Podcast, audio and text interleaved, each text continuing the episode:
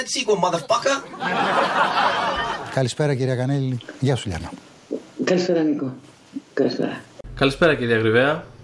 Γεια σου Ιωσήφινα. Καλησπέρα Θοδωρή. Καλησπέρα. Ε, λοιπόν, το pop για τις δύσκολες ώρες ακούτε. Καλημέρα, καλησπέρα και καλώς ήρθατε σε ένα ακόμη επεισόδιο ε, του pop για τις δύσκολες ώρες. Ε, Το αργήσαμε λίγο αυτό, αλλά έπρεπε να σετάρουμε εκ νέου το podcast ώστε να μπορούμε για την ασφάλειά μας να το κάνουμε remotely. Ε, αλλά εγώ είμαι ακόμα η Ιωσήνα Γρυβαία, εσύ; Εγώ είμαι ο Θοδωρής Μητρόπουλος. Εσύ ο μετά, Θοδωρής από όλο όπως αυτό το, ακούσαμε.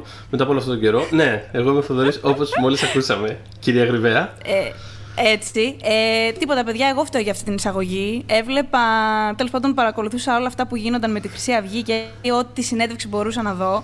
Και κάποια στιγμή βάζω να δω τέλος πάντων στο YouTube. Ε, είδα 8 λεπτά κανέλα Ευαγγελάτο στο πατάω και ακούω αυτή τη. Αυτή την, τι να πω, εισαγωγή χαιρετισμό από τη Λάμψη. και λέω, και το έστειλα στο Θοδωρή και λέμε, οκ, ίσως, ίσως ένα καλό comeback. Μια καλή εισαγωγή για comeback. Ε, έχω, έχω κάποιες απορίες πάνω σε αυτό. Πρώτον, για ποιο λόγο έβλεπες Κανέλη Ευαγγελάτο, δηλαδή Α, είδα, είδα τα πάντα. Είδες τα Μπήκα πάντα. στο YouTube, έβαλα, έβαλα Χρυσή Αυγή και έβλεπα ότι μπορεί να. Ναι, ήθελα να δω γενικώς τι λένε, τα πάντα, τα πάντα. Μάλιστα. Ένιωθα ότι γιόρταζα με όλη την υπόλοιπη Ελλάδα, συμπεριλαμβανομένου και του Ευαγγελάτου. οπότε, οπότε λέω εντάξει, δες τι μπορεί να πει Κανέλη στον Ευαγγελάτο; Και δεν είδα παιδιά κανένα από τα υπόλοιπα. Δηλαδή το, το, βίντεο, το βίντεο, αν το ψάξετε στο YouTube, είναι Ευαγγελάτος Κανέλη Χρυσή Αυγή. Είναι 8 λεπτά περίπου, 8 και 41. Εγώ άκουσα αυτά τα 4 δευτερόλεπτα. Άκουσα αυτή την εισαγωγή. Το έστειλα μετά σε όλους τους συναδέλφους. Γελάσαμε και τώρα. Ε, Αυτά τα, έφτασε δευτε- και στο αυτά τα podcast. δευτερόλεπτα σου είπαν ό,τι χρειαζόταν να ξέρεις για αυτό το βίντεο και για αυτή τη συνομιλία. Έδωσαν τον τόνο, δε- δε- ήταν τα πάντα, δεν Ναι. χρειαζόταν τίποτα άλλο. Δεν χρειάστηκα τίποτα άλλο. Είναι αλήθεια αυτή. Ε, οπότε, κοίτα, καλά έκατσε η επιστροφή μας. Ήταν καθυστερημένη, αλλά καλά έκατσε γιατί είμαστε πια διανύουμε τη Season of the Witch. Αγαπώ Οκτώβρη, με όλο έτσι το Halloween Νόμιζα, ίσιο νόμιζα ότι θα πράγμα. έλεγες ότι, νόμιζα ότι, θα έλεγες ότι περιμέναμε, περιμέναμε να μπει στη φυλακή η Χρυσή Αυγή για να συνεχίσουμε το podcast μας. Α, καλά. Αυτό κι αν ήταν έτσι, πώς να πω, επαιτειακά τέλειο.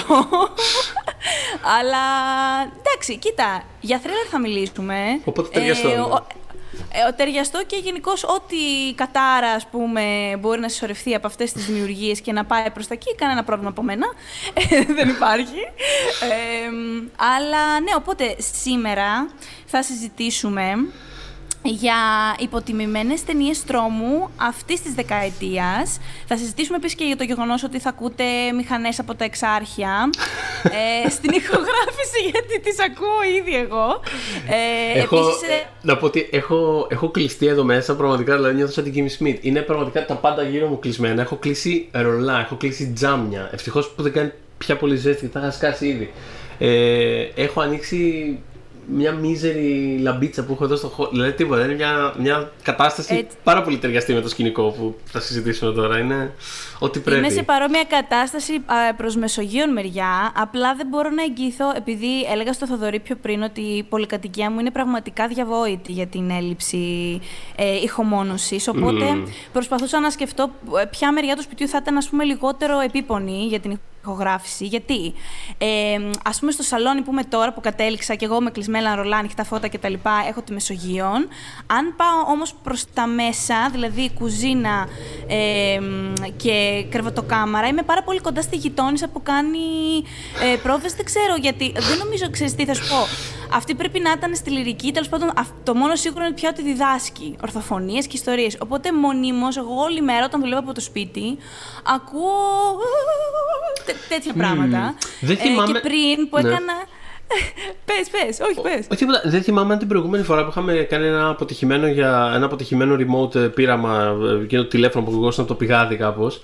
Ε, Ναι. Δεν θυμάμαι αν τότε είχα, είχα ήδη πει αυτό το πράγμα ότι στη διάρκεια όλης αυτής της ε, της περίοδου έχω διαπιστώσει ότι υπάρχουν γείτονες σε, σε σπίτια που δεν ήξερα ότι είναι, κατοι- ότι είναι κατοικημένα κάπως. Δηλαδή, το οποίο ε- ε- είναι, είναι και λίγο spooky στο, στο κλίμα της, ε, της περίοδου. Αλλά είναι αυτό. Δηλαδή, ε, μπαίνω σε αυτό το σπίτι τόσα χρόνια δεν είχα ακούσει ποτέ στη ζωή μου φασαρία από πάνω. Και ξαφνικά αυτό το εξάμεινο, ας πούμε, κάθε μέρα ποδοβολητά, σκυλιά, μπάλες, παιδιά που φωνάζουν και λέω πού, πού χωράνε όλοι, πού μένουν όλοι αυτοί εκεί πάνω, ήταν πάντα.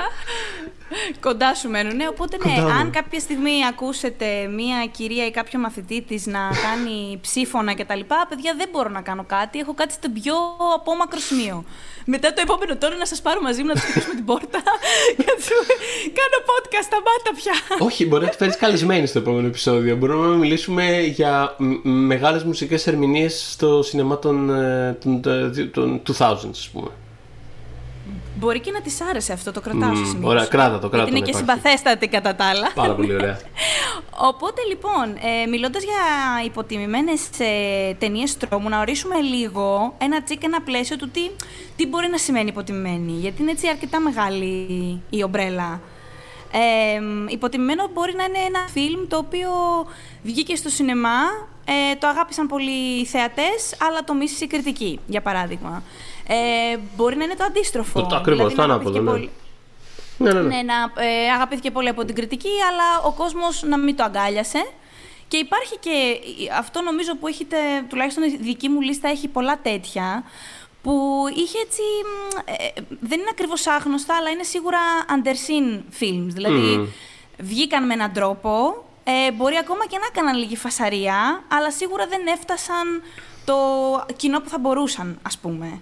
Ε, μ, όλα αυτά είναι κάτω από το, την ομπρέλα του, του υποτιμημένου και θα συναντήσουμε ε, και, τα, και τις τρεις κατηγορίες, ας πούμε, στην κουβέντα αυτή. Είναι ρε παιδί μου αυτό το πράγμα που ειδικά επειδή σήμερα ε, τώρα ξέρεις με τα social και ειδικά και στο τελευταίο διάστημα που πρακτικά δεν υπάρχει επικαιρότητα εκτός από ξέρεις, δύο-τρεις συγκεκριμένες φωτοβολίδες που ξανά και ξανά συζητάμε για τα ίδια- ίδια τρία πράγματα ας πούμε. Ξέρεις, ε, ε, υπάρχει η συζήτηση πηγαίνει προς τα όπου θέλει ο καθένας και βλέπεις ξέρεις, να συζητάει ο κόσμος για χίλια δύο πράγματα για, με, το, με την παραμικρή αφορμή. Ξέρεις, δηλαδή έχω δει να συζητάνε να σου πω τώρα, από, το, από την πρώτη ταινία του Ridley Scott με τον το, το Duelist, ε, randomly, randomly δηλαδή τελείως, δηλαδή χωρίς να υπάρχει καμία απέτηση κάτι τέτοιο. Απλά άρχισε ο κόσμος να το βλέπει. Μέχρι, να σου πω τώρα, κάτω να βλέπουν την πρώτη ταινία του Robert Zemeckis. Οπότε, δηλαδή, ο καθένας κάθεται και κάνει ό,τι θέλει. Και ακόμα και σε αυτό το ας πούμε, πλαίσιο υπάρχουν κάποιες ταινίες οι οποίες ποτέ δεν συζητάει κανένας για αυτές. Και αυτό, Ναι, ναι, δίνει, ναι. και αυτό δίνει ένα ακόμα aspect στο, στο υποτιμημένο. Και εντάξει, κάποιες κάποιες δεν είναι φτιαγμένες, παιδί μου, ούτως ή άλλως για πιο ας πούμε, μαζική αναγνώριση, πιο mainstream αναγνώριση. Αλλά είναι κάποιες, δηλαδή, έχω στείλει από μια ταινία του Guillermo del Toro, ας πούμε, για παράδειγμα, να δούμε παρακάτω, που νιώθω ότι έχει, δεν υπάρχει αυτή η ταινία. Δηλαδή, είναι σαν να μην την έχει κάνει. Δεν συζητάει ποτέ κανένας για αυτή την ταινία. Νιώθω εγώ, ας πούμε, ξέρεις. Οπότε είναι και, Και αυτό εγώ το. νομίζω ότι έχω μια, παρόμοια, μια ταινία που θα μπορούσε να έχει πάει καλύτερα Μμ. ε, με λίγο παραπάνω, δεν ξέρω, σπρώξιμο. Θα το δούμε όταν έρθει η ώρα της. Ε, μ, αλλά να κάνω την αρχή. Μμμ. Θέλω να, θέλω να κάνω μια έτσι λίγο απροσδόκητη αρχή με έναν ε, αγαπημένο χαρακτήρα για τους περισσότερους ε, από το Police Academy, τη μεγάλη των μπάτσων σχολή. ε, μάλιστα κάποια στιγμή στο group ε, του Facebook που έχουμε αφιερωμένο στο podcast, το Pop για τις δύσκολες ώρες, βρείτε μας, τα λέμε τέλεια από εκεί κάθε μέρα και σε όλη τη διάρκεια του διαλύματος που κάναμε τα λέγαμε από εκεί. Ε, είχα κάνει, ναι, σε μια, κάποια στιγμή υπήρχε μια επαιτειακή ημερομηνία για, το, για τη μεγάλη των μπάτσων σχολή και είχα αναρτήσει μια φωτογραφία και είχα ρωτήσει ποιος είναι ο αγαπημένος σας ε, χαρακτήρας και ο Ζεντ λοιπόν, Μμμ. ο Ζεντ αυτός, Αυτό είναι, Ε, λοιπόν, τώρα είναι η φάση που θα γίνουν κόκκινοι όλοι μας οι δείκτες, αν αρχίσουμε να κάνουμε όλοι τον Z. Ήτανε. Εντάξει, πέραγα πάντα φανταστικά με αυτόν. Έτσι ακριβώς. Ο, ο Z λοιπόν, για όποιον δεν το γνωρίζει, καταρχάς ονομάζεται, το καλλιτεχνικό του όνομα είναι Bobcat Cleo. Ε, Goldthwaite. Εμ, ο, ο Z λοιπόν, τέλος πάντων για, τη, για χάρη αυτής της συζήτησης, της κουβέντας, ο Z ε, έχει ε, έτσι μια ενδιαφέρουσα δημιουργική εξέλιξη, γιατί μπήκε και πίσω από την κάμερα ε, μετά το Police Academy και γενικώς έχει, μια, έχει ενδιαφέρουσες συνεργασίες, ας πούμε το μ, World's Greatest Dad που είχε κάνει με τον Robin Williams. Μμ. Γενικώς είναι πολυπράγμων ακούραστος. Ε, εάν μπείτε στο IMDb του θα το δείτε ότι είναι, ε, έχει πολλά credits. Οπότε ένα από αυτά Αυτή η ταινία, by Θα the πω το way, πιο- α- αυτή η ταινία που ανέφερες Ναι. τώρα με τον Robin Williams, εμένα μου άρεσε πάρα πολύ όταν είχε βγει. Δηλαδή είχα εντυπωσιαστεί από, εμένα. τη, από την Και ταινία. εμένα. Και θ- μάλιστα είχα κάνει, θυμάμαι μια λίστα τότε στο Mama, δεν ξέρω καν αν υπάρχει ακόμα online αυτή η λίστα. Με, που είχα κάνει rank ε, όλα τα under pressure που έχουν χρησιμοποιηθεί σε τηλεόραση και σινεμά. Που είναι τα, τα ε, κλασικότερα κλισέ, ας πούμε, το να βάλεις αυτό το τραγούδι σε μια, σε μια σκηνή. Ε, με αφορμή αυτό, γιατί είχα εντυπωσιαστεί πάρα πολύ από το πώς είχε χρησιμοποιήσει στο, στο World's Greatest Dad με τον Robin Williams την, αυτό το τραγούδι των Queen προς το τέλος της ταινίας. Ε, ε, και, και είχα εντυπωσιαστεί πάρα πολύ από αυτή την ταινία και όταν μετά ξέρεις, ένωσα ονόματα, πρόσωπα κτλ. Και, και διαπίσω ότι την έχει γυρίσει αυτή την ταινία ο Zed από το Police Academy. Ε, ξέρεις, ήταν μια στιγμή που αναθεώρησα πάρα πολλά πράγματα για το, τι μπορούμε να θεωρούμε ξέρεις, καλό ή τι μπορούμε να περιμένουμε από τους καλλιτέχνες γενικότερα. Εντάξει, τίποτα αυτό. Ναι, όχι, το, όχι, σε καταλαβαίνω και μάλιστα υπάρχει στο. Η ταινία που θα αναφερθώ, μάλλον είναι το Willow Creek που έκανε το 2013. Ε, υπάρχει μια συνεργάτη του στην ταινία από το World's Greatest Dad. Ε, το cast ουσιαστικά αποτελείται από δύο άτομα. Το βασικό cast είναι η Alexi Gilmore που ήταν στην ταινία με τον Robin Williams και είναι και ο Bryce Johnson. Ε, και τι γίνεται τώρα σε αυτήν την ταινία; Ε, λοιπόν, έχουμε ένας ζευγάρι. Εκείνος πιστεύει στο μύθο του Bigfoot. Εκείνη όχι. Παρ' όλα αυτά, έτσι και να του κάνει το χατήρι, αποφασίζουν να πάνε, μάλλον συμφωνεί να πάνε ένα road trip στην περιοχή, στο Willow Creek, όπως όντως ονομάζεται η περιοχή εκείνη, όπου είχε γυριστεί εκείνη, εκείνο το περίφημο footage, ας πούμε, όπου ε, από τα 60s and 70s που είδαμε σε πολύ καλό πλάνο για πρώτη φορά τον Bigfoot, τώρα για όποιον το πιστεύει ότι ήταν όντως Bigfoot ή όχι. Ε, ναι, γιατί πάει, πάει πολύ πολύ πολύ πίσω ε, ο μύθος του. Και υπάρχουν άνθρωποι οι οποίοι ας πούμε το, το πιστεύουν και σήμερα μιλάμε τύπου απαδικά. Οπότε, ένας τέτοιος λοιπόν είναι και ο, και ο χαρακτήρας του, του Bryce Johnson, ε, που και στην πραγματική ζωή εκείνος πιστεύει όντως στην ύπαρξη του Bigfoot, ο ηθοποιός εννοώ. Τέλεια. Ναι, ναι, ναι, ενώ η Alex Gilmore ε, όχι. Οπότε ξεκινάνε να πάνε λοιπόν εκείνο το road trip, εκείνος θα κρατήσει κάμερα και θα ε, δείχνει όλα όσα κάνουν ας πούμε στο road trip αυτό με την ελπίδα ότι μπορεί να, να δούνε κάτι, να ακούσουν κάτι κτλ. Οπότε μιλάμε για μια ταινία found footage που είναι έτσι ένα. Μετά το Blair Witch, ρε παιδάκι μου, είναι ένα πολύ παθό είδος. Γιατί ναι. ναι, γεννήθηκε τόσο έντονα, μάλλον. Δεν γεννήθηκε το, μετά το Blair Witch προς Θεού, αλλά ε, τότε είναι που πήρε. Έγινε popularize πάρα πολύ. Δεν θυμάμαι αν είχαμε αναφέρει όταν είχαμε κάνει το επεισόδιο για το Blair Witch ότι ήταν, το Blair Witch ήταν που ουσιαστικά το έκανε popularize το, το είδος και το Blair Witch σχεδόν δύο δεκαετίες μετά ήταν που το έθαψε. Ακριβώς. Δηλαδή, Όχι, το είχαμε, το είχαμε αναφέρει και να ακούσετε εκείνο το επεισόδιο με, το, με τον Ηλία τον Αναστασιάδη. ε, οπότε είναι λοιπόν μια found footage ταινία και γενικώς και όταν την είχα δει, δεν την είχα δει by the way το 2013 που κυκλοφόρησε, την είχα δει κάποια χρόνια μετά, ε, την είχα δει πολύ διστακτικά, η αλήθεια είναι. Και για, το, για, τους, για τους λόγους που λέμε, ε, θεωρώ ότι είναι, είναι ρε παιδί μου, ξέρεις, επίσης δεν το εκτιμώ και πάρα πολύ όταν κάτι είναι. Πώς να σου πω, βγάζει φοβερή αντιγραφή. Δεν πιστεύω ότι δεν χρειάζεται να αντιγράφεις. Κάποιοι, κάποιοι άνθρωποι το κάνουν πάρα πολύ καλά και το πάνε και ένα επίπεδο πιο μετά. Οπότε δεν έχω τέτοιο θέμα. Απλώς είχα ήδη διαβάσει ότι η συγκεκριμένη ταινία, ας πούμε, είναι η πιο κοντινή στο Blair Witch δομικά. Και θα πω το εξής: είναι, είναι όντως η πιο. Δηλαδή, σε ό,τι found footage εγώ έχω δει έκτοτε, είναι αρχιτεκτονικά, ας το πούμε έτσι, είναι ό,τι πιο κοντινό. Και μάλιστα ο, ο Goldwait, Wait, όταν το, την είχε γυρίσει και είχε κάνει ας πούμε ένα commentary γύρω από, το, γύρω από τα γυρίσματα της ταινίας, είχε, το είχε, όχι παραδεχτεί ακριβώς, είχε πει ναι, έχουμε, έχει πολύ μεγάλη ομοιότητα η, δομικά η ταινία μου, αλλά σκέφτηκα ότι από το να, να ψάχνω τρόπους, να μην φανώ ίδιος, και άρα να περιοριστώ σε αυτά που θέλω να κάνω, σκέφτηκα απλά να κάνω την ταινία που θέλω να κάνω και ό,τι ομοιότητες έχει θα τις έχει. Δηλαδή, και νομίζω καλά έκανε, γιατί ε, νομίζω το πιο, το πιο ωραίο πράγμα στην ταινία είναι ότι στην πρώτη της, τουλάχιστον νομίζω θα πω τρία τέταρτα τουλάχιστον, βλέπεις αυτό, αυτό το ζευγάρι που έχει διαφορετικές κοσμοθεωρίες και μπορείς να πεις ότι μέχρι και εκείνο το σημείο μπορεί να είναι και λίγο κομμωδία η ταινία. Ε, εκείνη προσπαθεί να τον ανεχτεί. Εκείνος, ας πούμε, σταματάει περαστικούς με το Μαρκούτσι να τους ρωτάει για το Bigfoot. Μου ακούγεται λίγο σαν ε, φάση, σαν, σαν ε, Mumblecore ε, horror φάση. Δηλαδή, από τη στιγμή που κάπως παίζουν και εκδοχές του εαυτού, δηλαδή ότι αυτός πίστευε και, και αυτή δεν πιστεύει, ήταν σαν να τους είπε λοιπόν, πηγαίνετε στο δάσος και Και βρείτε το. Βγάλετε άκρη, ξέρω εγώ. εγώ, εγώ βρείτε το Bigfoot. Αυτό. Εγώ, εγώ, εγώ θα κάνω ότι καταλαβαίνω τι να κάνω. Εσείς με ασχολείστε. Κάντε, κάντε τι να κάνετε και θα το βρούμε. Έτσι είναι και είχε πάρα πολύ improvisation μέσα αυτοσχεδιασμό η ταινία, mm. όπως έχουν όλες αυτές, οι περισσότερες Οπότε έχει μια φανταστική κομική ε, σκηνή όπου ο Τζόνσον ας πούμε παίρνει μια συνέντευξη από έναν τύπο που του λέει ότι εγώ, εγώ έχω να σου πω για τον Bigfoot ας πούμε. Γιατί υποτίθεται κάνει διάφορες συνεντεύξεις με ντόπιους. Και μέχρι εκείνη τη στιγμή που συναντά αυτόν τον παππού, όλοι όντως έχουν κάτι να πούνε για τον Bigfoot. Τώρα τους πιστεύεις όχι είναι άλλο ζήτημα, αλλά πάντως κάτι έχουν να πούνε. Και ενώ τον έχει πρίξει ότι ναι, έχω, έχω sighting, ας πούμε, να σου πω για τον Bigfoot κτλ., αρχίζει να λέει για τη σκύλα του την αγαπημένη που είχε φύγει στο δάσος και είχε ακούσει ένα θόρυβο.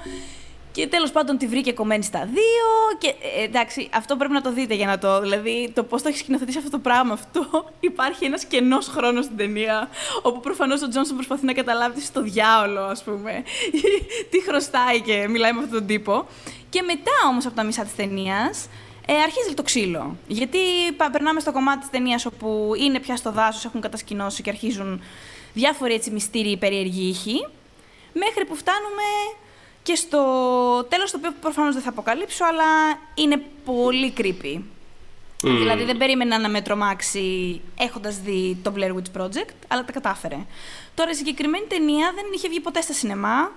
Ε, είχε ε, παρουσιαστεί σε κάποια φεστιβάλ, ε, νομίζω αν δεν κάνω λάθος, μόνο στο φεστιβάλ της Βοστόνης σε πρώτη φάση και είχε πάει κατευθείαν σε DVD ε, νομίζω γύρω στα 300.000 αντίτυπα έχει πουλήσει. Είναι από όλες τις ταινίες που θα αναφέρω, είναι η πιο άγνωστη. Νομίζω δεν, είναι, δεν υπάρχει ανταγωνισμός σε σχέση με τις υπόλοιπες. Οπότε ναι, αν ε, θέλετε, αν έχετε ακόμα λίγη υπομονή για το found footage και δεν σας πειράζει να σας θυμίσει και κάτι που έχετε ξαναδεί, το Willow Creek είναι, θεωρώ, υποτιμημένο. Για το είδος του και γενικώς για τον δρόμο. Mm, στον Bigfoot εσύ πιστεύεις; Θα πω όχι ρε παιδιά. Θα πω όχι γιατί οι περισσότεροι, να σου πω κάτι, εμένα μου αρέσουν αυτά. Εντάξει Αλλά... παιδί μου, εννοώ θέλω να πω που ξέρεις. Δεν ξέρω, θα σου πω γιατί δεν πιστεύω. Θα σου πω γιατί δεν πιστεύω. Ε, έχω επιχειρήματα. Επειδή, θα σου πω, επειδή όλα όσα έχουν, τέλος πάντων τα sightings που έχουν, οι φωτογραφίες και τα βίντεο που έχουν βγει, τα περισσότερα ή έχουν, τα έχουν κάνει την bank. Mm. Γιατί ήταν άλλα ζώα. Δηλαδή, δεν σου ναι, λέει, ναι, ναι, ότι αυτό που βλέπω δεν υπάρχει. Σου λέει ότι αυτό που βλέπω υπάρχει, απλά δεν είναι αυτό που νομίζεις. Απλά είσαι άσχετος. Απλά είσαι άσχετος. Απλά είσαι άσχετος, ναι. Αυτό. Τώρα. Ε, δεν, κοίτα, στη ζωή δεν λέω γενικώ τίποτα για τίποτα. Κάποια στιγμή είχα, ναι, είχα μια κουβέντα με μια γνωστή, η οποία μου έλεγε ότι δεν μπορούμε πια να πιστεύουμε στα πάντα και ότι ε, άμα σου πω ότι άμα πεθάνεις στο επόμενο επίπεδο θα είσαι, ας πούμε, έξω από τον πλανήτη και ο πλανήτης θα είναι μια μεγάλη τοστιέρα, ε, δεν θα με πιστέψει άμα το πω. Και τις λέω εγώ, που προφανώς δεν πιστεύω ότι θα γίνει αυτό το πράγμα, αλλά μία στο εκατομμύριο. Αυτό είναι το επιχείρημά μου. Εμένα το ένα στο εκατομμύριο. Μία στο εκατομμύριο της ναι. λέω: Πεθαίνεις και είναι όντως ο πλανήτης μια τοστιέρα. Ε, της λέω: ε, Εσύ Αν, ανέτεια, ανέτεια συγκεκριμένο. Ναι, ναι, ναι, πραγματικά. Νομίζω το στιέρα μου είχε βγει. Ή το στιέρα η σίδερο, νομίζω το στιέρα μου είχε βγει. Okay. Ε, και αυτό. Και της έλεγα πραγματικά, εσύ τι θα πάθεις μέσα σου, ρε παιδί μου, γιατί λογικά θα γκρεμιστείς. Αν όλη τη ζωή πιστεύεις ότι αποκλείεται να συμβαίνει αυτό. Οπότε ξέρεις. Οπότε σκέφτομαι ότι υπάρχουν απίστευτα λίγες πιθανότητες να είμαστε μια, σε μια τοστιέρα. Απλά πώς να σου πω, αν ε, πεθάνω και τη δω, θα πω. κοίτα να δεις. Κοίτα να δεις τελικά. Αυτό, αυτό, αυτό, αυτό. Οπότε με αυτή τη λογική, ας πούμε, ναι, ο Bigfoot, ε, ξέρω εγώ. Όπως ας πούμε και για το Λοχνέ. Ναι. Θα ήθελα πάρα πολύ να υπάρχει. Μου φαίνεται τέλειο. Θα ήταν τέλειο να υπάρχει. Αυτό. όλα, αυτά, όλα αυτά θα ήταν τέλειο να υπάρχουν. Γι' αυτό και τα πιστεύουμε. Mm. Τα, τα πιστεύουμε. Τα πιστεύουν, τα πιστεύουν. Γι' αυτό ε, παραμένουν τόσο πολύ σαν μύθι. Θα ήταν πάρα πολύ τέλειο. Δηλαδή, ξέρεις, έχουμε τύπου ανακαλύψει και ξέρεις, χαρτογραφήσει όλο, το, όλο τον κόσμο. Έχουμε εκλογικέ στα πάντα. Θα ήταν τέλειο να υπήρχε σε ένα σημείο μέσα στα μούτρα μας ναι. ένα τέτοιο πλάσμα. Φάση. Ξέρετε, ναι. όντως εδώ είμαι. Και επίσης θα πω και το άλλο, ειδικά για την Έση κιόλας. Η Έση, ας πούμε, ναι. πάντα με εξήταρε, γιατί επειδή είχα από μικρή μεγάλη αγάπη στους δεινόσαυρους, ναι. ε, θε, θεωρούσα ότι αν υπάρχει, θα είναι ο πιο κοντινός συγγενής τους από το ότι είναι mm. πούμε, ο αλιγάτρος και ο κροκόδηλος και τα πτηνά, που είναι όντως πια η πιο κοντινή συγκίνηση. Έλεγα, Αχ, να υπάρχει η Νέση, ας πούμε. Τέλος πάντων, την έχουν κάνει γυσμαδιά με αυτή τη λίμνη. Πιστεύω θα την είχαν βρει. Αλλά ναι. απ' την άλλη, απ την άλλη ε, επειδή παίζει για χαρτογράφηση, ο ωκεανός Εντάξει. Είναι μεγάλος. το μέρος, ναι, είναι, σε, μπορούμε να πάμε μέχρι ένα πολύ συγκεκριμένο βάθος του ως τώρα, βάσει τις τεχνολογίες που έχουμε. Πιο κάτω, όχι απλά δεν ξέρουμε, δεν θέλουμε να ξέρουμε. Πιο κάτω Pacific Rim. Πιο κάτω Pacific Rim, οπότε ποτέ μιλες, ποτέ μπορεί η Νέση απλά να φύγει με κάποιο τρόπο από τη λίμνη και να είναι εκεί. Αυτό θα πω. Μην Τέλεια. γελάς, Χαίρομαι- Θοδωρή. Χαίρομαι πάρα πολύ που το καλύψαμε και αυτό το συγκεκριμένο Έτσι. πράγμα. Είναι πάρα πολύ σημαντικό να μην αφήνουμε ανοιχτού Όχι, έτσι. λογαριασμούς. Αχα. Για πες εσύ, ταινία. Λοιπόν, εγώ θέλω να πω, εγώ θέλω να μας πάω πίσω στο μακρινό 2010. Α, αρχή της δεκαετίας κιόλας. Α, αρχή μιας που της- μιλάμε για δεκαετία. Ναι, ναι, ναι, πολύ αρχή της δεκαετίας. Ε, και είναι η ταινία Cold Fish του πάρα πολύ αγαπημένου μου Ιάπωνας σκηνοθέτη Ιον Σόνο. Ε, Ε, το περίμενα το Σιον Σόνο να σκάσει. Μμμ, ναι, μου αρέσει πάρα πολύ. Είναι από τους αγαπημένους μου σύγχρονους σκηνοθέτες. Ε, αυτή η ταινία έχει έρθει λίγα χρόνια μετά το, αυτό που θεωρείται ας πούμε, το magnum opus του, το Love Exposure, το οποιο αν δεν το έχετε δει, ειλικρινά είναι μια ταινία η οποία περιλαμβάνει. Δεν μπορώ. Αποτυχάνω πάντα να την περιγράψω ή να τη συνοψίσω. Είναι μια ταινία η οποία περιλαμβάνει όλες τις υπόλοιπες ταινίες κατά κάποιο τρόπο. Δεν, δηλαδή, ξέρεις, απλά δείτε. τι Είναι ένα τετράωρο πράγμα το οποίο ξεκινάει και ξεχνάς να πατήσεις παύση για να πας στην τουαλέτα, ας πούμε. Δεν είναι, είναι αριστούργημα. Και ο Σόνο τέλο πάντων ακολούθησε αυτή την ταινία κάνοντας στην αρχή των Tens μια πολύ ωραία ε, σειρά τριών ταινιών. Δε- Καμία σχέση δεν έχουν μεταξύ τους, απλά στο μυαλό μου τις έχω μαζί γιατί βγήκανε μέσα στο δε- 2010-2011 βγήκανε, έβγαλε τρεις ταινίες που είναι και τρεις πολύ πιο συγκεκριμένα ας πούμε πορτρέτα κάποιων ε, ας πούμε περιθωριακών χαρακτήρων και είναι λες και στο Love Exposure έκανε τα πάντα, είχε μέσα πράγματα για, τη, ε, δεν ξέρω, για την πίστη, για, το, για τον πόθο, για την ενοχή, για τη, για τη βία. Ε, Ήταν τα πάντα μέσα σε μια ταινία, λες και ήταν όλες του οι αιμονές μέσα σε μια ταινία και κάπως μετά σαν να τα έσπασε σε συγκεκριμένα προφυλάκια. Ας πούμε. Έκανε το Guilty of Romance ε, που είχε να κάνει με το, με το σεξ. Έκανε το Χιμίζου ήταν η άλλη ταινία, ένα υπαρξιακό προφίλ ενός ε, δύο ας πούμε νεαρών ε, αρκετά περιθωριακών χαρακτήρων και το πιο, το, μάλλον το πιο ίσως πιο ωραίο από αυτά είναι το Cold Fish του 2010 το οποίο ε, ε, α- αφορά ε, πώς να το πω τώρα ε, τον φωνικό ιδιοκτήτη ενός ε, pet shop, ενός, ε, ενός ε, pet shop ε, για τροπικά ψάρια τέλος πάντων, πολύ Μ' συγκεκριμένα. αρέσει. μ' Ναι, αρέσει. και είναι εμπνευσμένο κιόλας από αλη... πολύ χαλαρά εμπνευσμένο από αληθινή ιστορία. Υπήρχαν στα, στα 80's νομίζω, ε, υπήρχαν στο Τόκιο ένα, ένα ζευγάρι, άντρας και γυναίκα, που είχαν ένα, ένα pet shop για σκύλους αν θυμάμαι καλά και είχαν δολοφονήσει τουλάχιστον τέσσερις ανθρώπους. Ε, πο- πολύ καλό front μάλλον αυτό. Και ε, τέλος πάντων η ταινία αφορά έναν, ε, έναν άντρα που κάπως ε, μέσα από μια ακολουθία γεγονότων είναι σε μια η οικογενειακή ζωή είναι λίγο ζώρικη, η κόρη του είναι πολύ επαναστατημένη και φέρεται άσχημα και στην, ε, στη μητριά που είναι η δεύτερη γυναίκα του, του κεντρικού χαρακτήρα τέλος πάντων και με κάποιο τρόπο ε, βρίσκεται να έρχεται σε, να συνεργάζεται με έναν άντρα ο οποίος έχει ένα πολύ μεγαλύτερο ε, pet shop, το, το μεγάλο pet shop τρώει το μικρό ε, Κλαίω. και σταδιακά κάπως σταδιακά κάπως έρχεται όλη του η οικογένεια κάπως εκεί πέρα. Δηλαδή η κόρη του αρχίζει να δουλεύει εκεί πέρα. Δηλαδή υπάρχουν Υπάρχουν, δηλαδή, ο- ο- όταν το ξανασκέφτομαι τώρα μου θυμίζει λίγο σαν κάπως early parasite ε, λογικη Έχει δηλαδή κάποια τέτοια πραγματάκια μέσα. Ε, και απλά αρκετά στο πιο νοσηρό του. Και ναι, τέλος πάντων, αυτό είναι πολύ. είναι από τις πιο αγαπημένες μου ταινίες του σκηνοθέτη που ούτως ή άλλως τον, ε, τον λατρεύω ε, και γενικά ό,τι πετύχετε δικό του πιστεύω αξίζει να του ρίξετε μια, μια ματιά. Το Love Exposure πραγματικά το προτείνω ανεπιφύλακτα αλλά από αυτή τη δεκαετία το Goldfish είναι έτσι μια, από τις μια-δυο πιο δυνατές του ταινίες. Το συγκεκριμένο κιόλα, αν δεν κάνω λάθος, είχε παρουσιαστεί στο Fantastic Fest Και το, το αναφέρω γιατί γενικώς έχω και στη δική μου λίστα κάμποσα που, που προήρθαν από εκεί, που κάνανε εκεί τον πρώτο δώρο τους ας πούμε. Βέβαια κάποια μείνανε και εκεί, ε, ναι. γι' αυτό και τα λέμε υποτιμημένα. Το συγκεκριμένο, το συγκεκριμένο πάντως είχε, το συγκεκριμένο πάντως είχε παιχτεί και στη Βενετία και προσπαθώ να θυμηθώ στην Ελλάδα που το είχα δει. Νομίζω ήταν νύχτες πρεμιέρας, νομίζω ότι ε, ε, επειδή είναι της Πρεμιέρας, εντάξει, ούτως ή άλλως είχαν πάντα μια καλή σχέση με τον Σιον Σόνο, φέρανε ταινίες του, αλλά μπορεί και να κάνω λάθος. Μπορεί και να έχει mm στο, στο horror rant. Mm. Anyway, ε, ε, ναι, πάντως το Love Exposure σίγουρα έχει επεκτείνει της Πρεμιέρας, αλλά το συγκεκριμένο γενικά ναι, σαν να πέρασε και να κάπως χάθηκε mm. σε αυτό που πας να πεις δηλαδή. Ναι, το...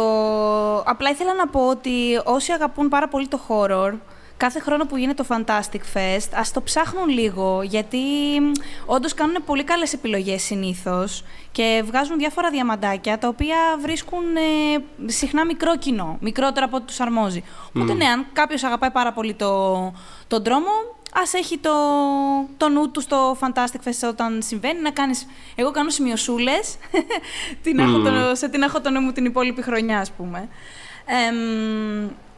Λοιπόν, ωραία, Σιον Σόνο, εγώ θέλω να αναφέρω, νομίζω εδώ πέρα θα σε, μπορεί να σε κερδίσω γιατί έχει κάτι mm-hmm. ταινία αυτή που, που το έχει σχέση με κάτι που αγαπάς πάρα πολύ. Α. Λοιπόν, ναι, ναι, ναι, αναφέρομαι λοιπόν στο Coherence του 2013, το οποίο έχει γράψει και σκηνοθετήσει ο James Ward Birkitt και το αναφέρω και κρατήστε το γιατί είναι ο τύπος που είχε γράψει το σενάριο του Rango, μία μέτρια, αλλά όχι λόγω του σενάριου της ταινία κινουμένων σχεδίων.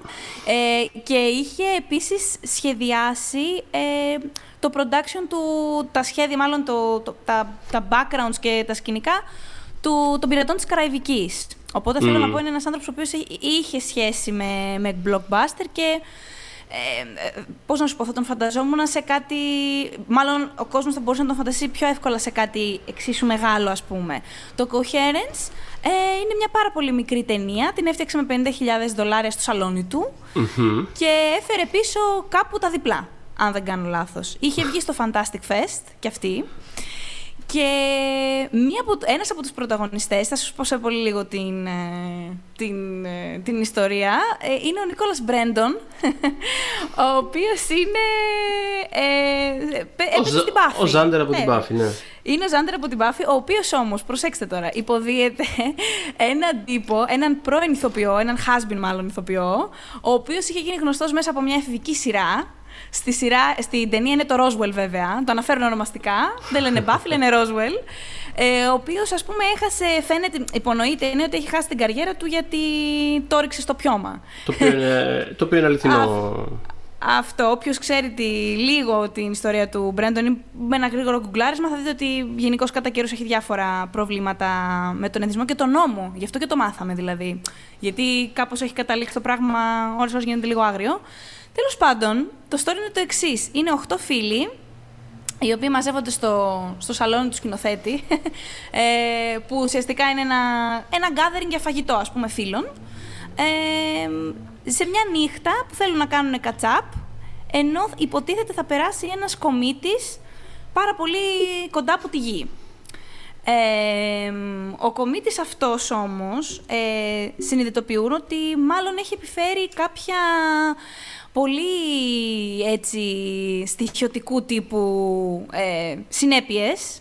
Ε, και εδώ γίνεται κάπως μεταξύ, είμαστε κάπως μεταξύ Black Mirror, δηλαδή θα μπορούσα αυτή την ταινία να τη δω σαν επεισόδιο στη σειρά, και μελαγκόλια. Δηλαδή με αυτά τα δύο μπορώ να το, να το συνδέσω, γιατί κάποια στιγμή λοιπόν που γίνεται μια ε, διακοπή ρεύματος και δεν, υπά, δεν έχουν wifi, δεν έχουν τηλέφωνα τίποτα, βγαίνουν από το σπίτι για να δουν, όχι όλοι, βγαίνουν κάποιοι από το σπίτι για να δουν σε γειτονικά σπίτια μήπως κάποιος έχει τηλέφωνο σε περίπτωση που κάτι χρειάζονταν. και παρατηρούν ότι τα διπλανά σπίτια είναι σαν το δικό τους, ε, με όχι ακριβώς ρέπλικες, υπάρχουν τέλος πάντων ε, ε, οι αυτοί τους ξανά και ξανά σε αντίστοιχα διπλανά σπίτια. Το οποίο είναι ένα φαινόμενο που το έχει προκαλέσει, ας πούμε, ο κομίτης.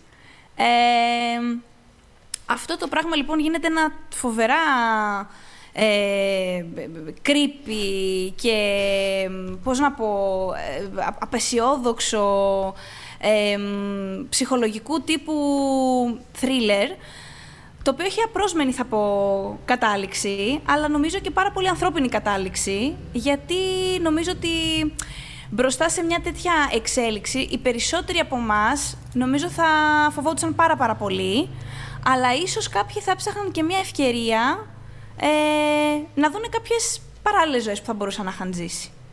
Ε, οπότε, ξέρεις, στην αρχή σκέφτηκα, κάπως το συνέδεσα και με το As, το... Ε, το σκεφτόμουν όλη αυτή την ώρα, το As. Ναι, ναι, του Jordan Peele, αλλά θα πω ότι δεν έχει τόση...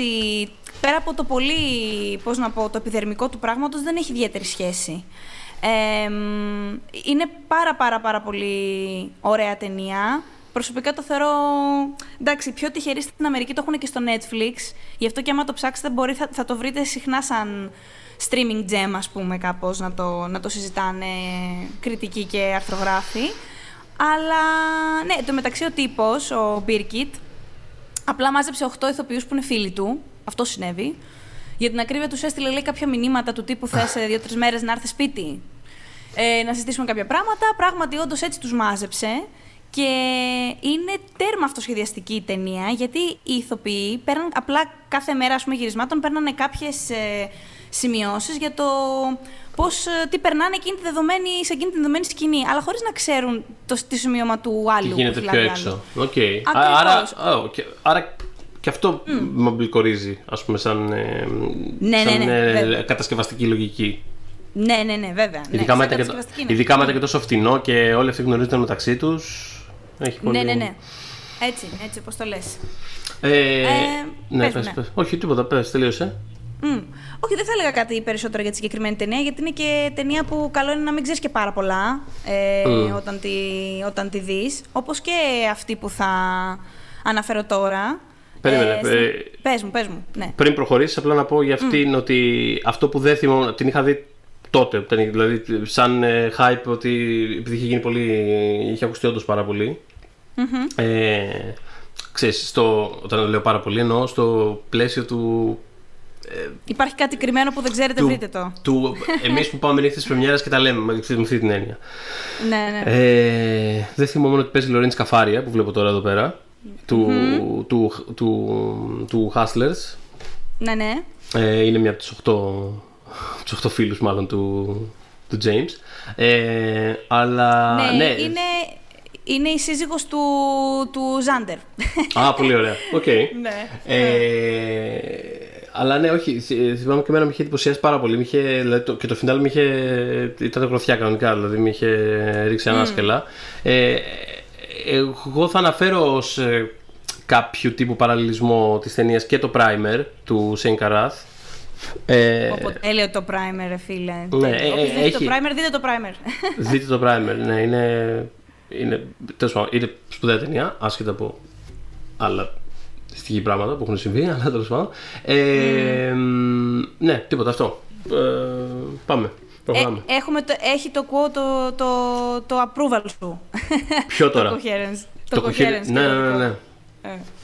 Ε, οπότε ναι, όχι, προχωράω στο 2015, το, στο Black Coat's Daughter, που είναι ουσιαστικά είναι το ντεμπούτο, το σκηνοθετικό ντεμπούτο του Ως Πέρκινς, του γιου του Άντωνι Πέρκινς που έπαιζε στο ψυχο και το αναφέρω έτσι συγκεκριμένα σαν σκηνοθετικό ντεμπούτο γιατί είδαμε πρώτα το I am the pretty thing that lives in the house που είχε κάνει για το Netflix αλλά στην πραγματικότητα είχε γυρίσει πρώτα το Black Coach Daughter. Απλά αυτή η ταινία είχε, ήταν καταραμένη όσον αφορά το release της, πραγματικά. Δηλαδή, το είχαν παρουσιάσει στο Τορόντο, ε, θα το, μετά το, το πήρα, ας πούμε, το A24 και το DirecTV Cinema για να το βγάλουν η μένει στο σινεμά, η δε, ε, ξέρεις, on demand, ας πούμε. Ε, Yes. Οπότε το, η DirecTV, ε, το, το A, η A24 μάλλον, το έβγαλε σε πάρα πολύ ε, μικρή κυκλοφορία. Οπότε η ταινία έβγαλε κάπου ε, 20.000 δολάρια, κάτι τέτοιο, 20,5 κάπως έτσι. Και η DirecTV που ήταν να το κυκλοφορήσει on demand, η, άλλαξε η ημερομηνία τρεις φορές το 16, μετά είπε «Α, όχι, θα τη βγάλω το 17». Τέλος πάντων, πραγματικά ανέτειο όλο αυτό. Ε, η συγκεκριμένη ταινία είναι πίσω από το Fantastic Fest, από όπου είχε φύγει με πολύ καλές ε, κριτικές και στο Toronto που είχε, που είχε παρουσιαστεί και γι' αυτό και είχε απολυθεί και σε διάφορες για DirecTV κτλ. Ε, και τώρα συμβαίνει το, το, το εξής. Ουσιαστικά εσύ βλέπεις δύο διαφορετικά timelines, το οποίο στο, στο δηλώνει εξ αρχής ταινία. Ε, παρακολουθείς τρεις γυναίκες. Παρακολουθείς την Rose, που παίζει η Lucy Boynton και μάλιστα ήταν ε, η πρώτη φορά που την έβλεπα και ήταν πάρα πάρα πολύ καλή, αλλά δεν μου είχε εντυπωθεί. Οπότε στο Sing Street που την είδα την επόμενη χρονιά, ε, ε, είπα Χριστέ μου, αυτή η κοπέλα είναι καλά εκτός πανέμορφη, συγκλονιστική. Ε, είναι και πολύ καλή ηθοποιός. Ε, μετά την Kat, που παίζει η Κίρναν Σίπκα. Παιδιά, όποιος έχει απορία για το αν μπορεί να παίζει η Κίρναν Σίπκα, δείτε το Black Coat's Daughter. Α, είναι πάρα πολύ καλή. Μου λες να το δω δηλαδή. Βασικά, εγώ δεν έχω απορία αν μπορεί να παίζει Κίρναν Σίπκα. Είναι σαφές ότι δεν μπορεί. Αλλά θα το δω. Mm, θα το δω. Challenge accepted. Okay. Εγώ θεωρώ ότι κλέβει την παράσταση. Από τις τρεις δηλαδή, που η τρίτη είναι. Ε, εμένα μου αρέσει πάρα πολύ. Δεν, απλά δεν μπορώ. Δηλαδή, ξέρεις, ε, δεν είναι απαραίτητο ότι για να κλέβει αυτή την παράσταση δεν ξέρω αν βγάζει νόημα αυτό το πράγμα που λέω. Ε, μπορεί να μην είναι ρε παιδί μου ακαδημαϊκά σωστή ηθοποιός, με αυτή την έννοια το λέω. Αλλά έχει κάτι. Ναι, δηλαδή ναι, είναι ναι. φανταστική ο Σαμπρίνα, άσχετα από όλα τα υπόλοιπα. Αλλά ναι, anyway. Ναι, ναι. Ε, ε, προχωράμε. Ναι. Και εδώ σατανιασμένη, και σατανιασμένη είναι κάπως. Πολύ ωραία. Ε, καλό casting. Λοιπόν, έτσι. Και η τρίτη λοιπόν είναι η Τζόουν που υποδίεται η Emma Roberts. Ε, οι τρεις, λοιπόν, εσύ παρακολουθείς λοιπόν αυτές τις τρεις γυναίκες. Η Μπόιντον και η Σίπκα έχουν εξεμείνει στο οικοτροφείο για κορίτσια ε, όπου γίνεται ας πούμε εκείνο το κλασικό break που γίνεται με τις γιορτές ε, αλλά οι γονείς τους δεν τις έχουν πάρει, οπότε έχουν εξεμείνει εκεί. Ε, και η, ο ρόλος της ε, Emma Roberts είναι τελείως άσχετος. Τη βλέπουμε να κάνει hitchhike hitchhiking και να την παίρνει ένα τέλος πάντων ε, παντρεμένο ζευγάρι που έχει χάσει την κόρη του για να την πάει ας πούμε σε επόμενη Ε, το οικοτροφείο αυτό είναι κάπως, υπάρχει φήμη, επειδή υπάρχουν και μοναχές μέσα στο, στο οικοτροφείο, ε, ότι οι μοναχές αυτές πιστεύουν στο σατανά, ότι είναι σατανίστρες στην πραγματικότητα και κάπως έτσι παίρνει, ε, ξεκινάει η, η ταινία, που, όπου ας πούμε η μεγαλύτερη σε ηλικία Μπόιντον λέει στη Σίπκα «Χαχα Φρέσμαν, δεν το ξέρεις, ε, εδώ πέρα αυτές είναι σατανίστρες και τέτοια». Και κάπως τη δουλεύει ας πούμε την πιο μικρή μαθήτρια. Ε, και συμβαίνει το εξής. Ε, είναι τόσο... Η ταινία προφανώς έχει να κάνει με possession, δηλαδη αυτό το, το διαπιστώνεις πολύ σύντομα δεν έχει κανένα κλισέ από possession movie. Κανένα, τίποτα. Είναι πάρα πολύ... Έχει φοβερή αυτοκυριαρχία η ταινία. Είναι πάρα πολύ εσωτερική. Και πραγματικά δεν έχει τίποτα από αυτά που έχουμε συνηθίσει να βλέπουμε. Και δεν το λέω καν και κακό αυτά που έχουμε συνηθίσει να βλέπουμε. Αλλά θέλω να πω, δεν έχει Πώς να πω, δεν έχει ρε παιδί μου κάποιον να ουρλιάζει που έχει σατανιστεί και κάποιον να προσπαθεί να του βγάλει το δαίμον από μέσα του και να τραβάνε ο κόσμος στα μαλλιά και να σκάνε παπάδες. Να... Δεν έχει τίποτα τέτοιο απολύτως. Ε, Μιλώντας πριν για μπουνιά στο στομάχι, από όλες τις ταινίες που έχω βάλει εγώ στη λίστα μου, αυτή είχε για μένα το πιο επιδραστικό τέλος. Δηλαδή με έπιασε κατάθλιψη ε, μετά την τελευταία σκηνή και μάλιστα θυμάμαι ότι τότε είχαν ε, υπήρχαν διάφορα άρθρα που κυκλοφορούσαν για το πώς να εξηγήσεις το τέλος, ας πούμε. Blackwood's Daughter Ending Explained. Και θυμάμαι χαρακτηριστικά. Γιατί μου έχει μείνει, Γιατί ε, το Vulture είχε κάνει ένα άρθρο εξήγησης που ήταν λάθος εξήγηση. Ε, συγχαρητήρια. Ναι, ναι, ναι, ήταν λάθος. Ναι, δεν θα είναι και δύσκολο. Δεν το παίζω έξυπνη στο Vulture. Απλά δεν το κατάλαβα. δεν πειράζει, συμβαίνει. Ε, ναι, αυτό που ήθελα λοιπόν να πω για αυτή την ταινία ε, ναι. ήταν ένα πολύ εντυπωσιακό τεμπούτο για τον ε, Πέρκινς, ο οποίος Πέρκινς είχε ξεκινήσει σαν ηθοποιός. Όπως ο μπαμπάς του δηλαδη σε πρώτη φάση. Και είχε παίξει και σε. έπαιζε πικρούς ρόλους σε κάτι Legally Blonde, Not Another Teen Movie. Είχε περάσει από το Alias, ξέρω εγώ. Τώρα είμαι περίεργο να δω τη φάτσα του. Συνέχισε να μιλάς. Απλά θέλω να του Θέλω να του ε, να δω τη φάτσα του. Γιατί ήταν και στο Star Trek νομίζω είχε κάνει ένα πέρασμα και στο Secretary έχει ένα πολύ μικρό ρόλο. Εντάξει, έχει μια φάτσα. Ενώ είναι ένας... Έχει μια φάτσα, ναι. Μα έπαιζε πολύ Α, τον βλέπω στο Star Trek. Ναι, ναι, ναι. ναι. Mm. είναι μια φάτσα. Τη, τη, βλέπω βέβαια την. Ε, Την ομοιότητα με τον μπαμπά; Ναι, έχει, έχει κάτι. Έχει, κάτι. έχει βέβαια. Έχει, κάτι, ψυχό. Έχει κάτι, ναι, ναι, ναι. ναι. Okay. Ε, είχε παίξει και, μιας που είπα και για ψυχό, είχε παίξει το ψυχό το 2, τέλος πάντων. Ε, τι έπαιζες στο, τι έπαιζες στο ψυχό 2. Δεν, δεν ξέρω, ξέρουμε. το ψυχό το 2. Δεν ούτε, έχω ιδέα. Ούτε εγώ το έχω δει και μπορεί να είναι. ίσως θα ήταν καλή ιδέα για. Να το δούμε, ε. Θα ήθελα. Ε, είναι δύο-τρεις σειρές ε, ταινιών που δεν έχω δει τίποτα πέρα από την πρώτη και νιώθω ότι mm. κρύβουν πολλά παλαβά δεν ξέρω, Εντάξει, τώρα θα ήθελα το, το, το, ψυχό, το ψυχό το 2 νομίζω ότι είχε μια άνηση μάχη. Δηλαδή. Ναι. Εντάξει, OK. Okay. Ε, ο Πέρκινς λοιπόν κάποια στιγμή πέρασε πίσω από την κάμερα. Το πρώτο του σενάριο ήταν το συγκεκριμένο για το οποίο μιλάμε. Αλλά είχε πάρα πολύ μεγάλο πρόβλημα να βρει χρηματοδότηση γιατί το 12 που ολοκλήρωσε, οπότε ολοκλήρωσε το σενάριο και το έχει αναφέρει και ο ίδιος, ε, δεν ήταν το horror στη σημερινή του κατάσταση. Και θα μου πεις, δεν είναι και τόσο παλιά. Κι όμως, από το 15 και μετά που συνέβη το It Follows και άρχισε ο κόσμος να μιλάει για το, να πούμε, mm. elevated horror κτλ. Τότε άρχισε κάθε στούντιο να, να αποκτά όχι μία και δύο και τρεις ε, επιτυχημένες horror ταινίες. Εκεί στην αρχή των Tens ήταν κάπως χλιαρά τα πράγματα. Οπότε έδινε το σενάριο του σε στούντιο, πολλά στούντιο και του λέγανε είναι πάρα πολύ καλό, αλλά δεν υπάρχει περίπτωση να κάνει κάτι. Και ο μόνος τρόπος που το κατάφερε ήταν όταν ε, μπήκε η Έμι Ρόμπερτς και η Σίπκα στο cast. Που άρχισαν κάποια στούντιο να λένε Α, το ακούω, ξέρω εγώ. OK. Okay. Ε, αλλά ναι, δείτε το, γιατί είναι μία...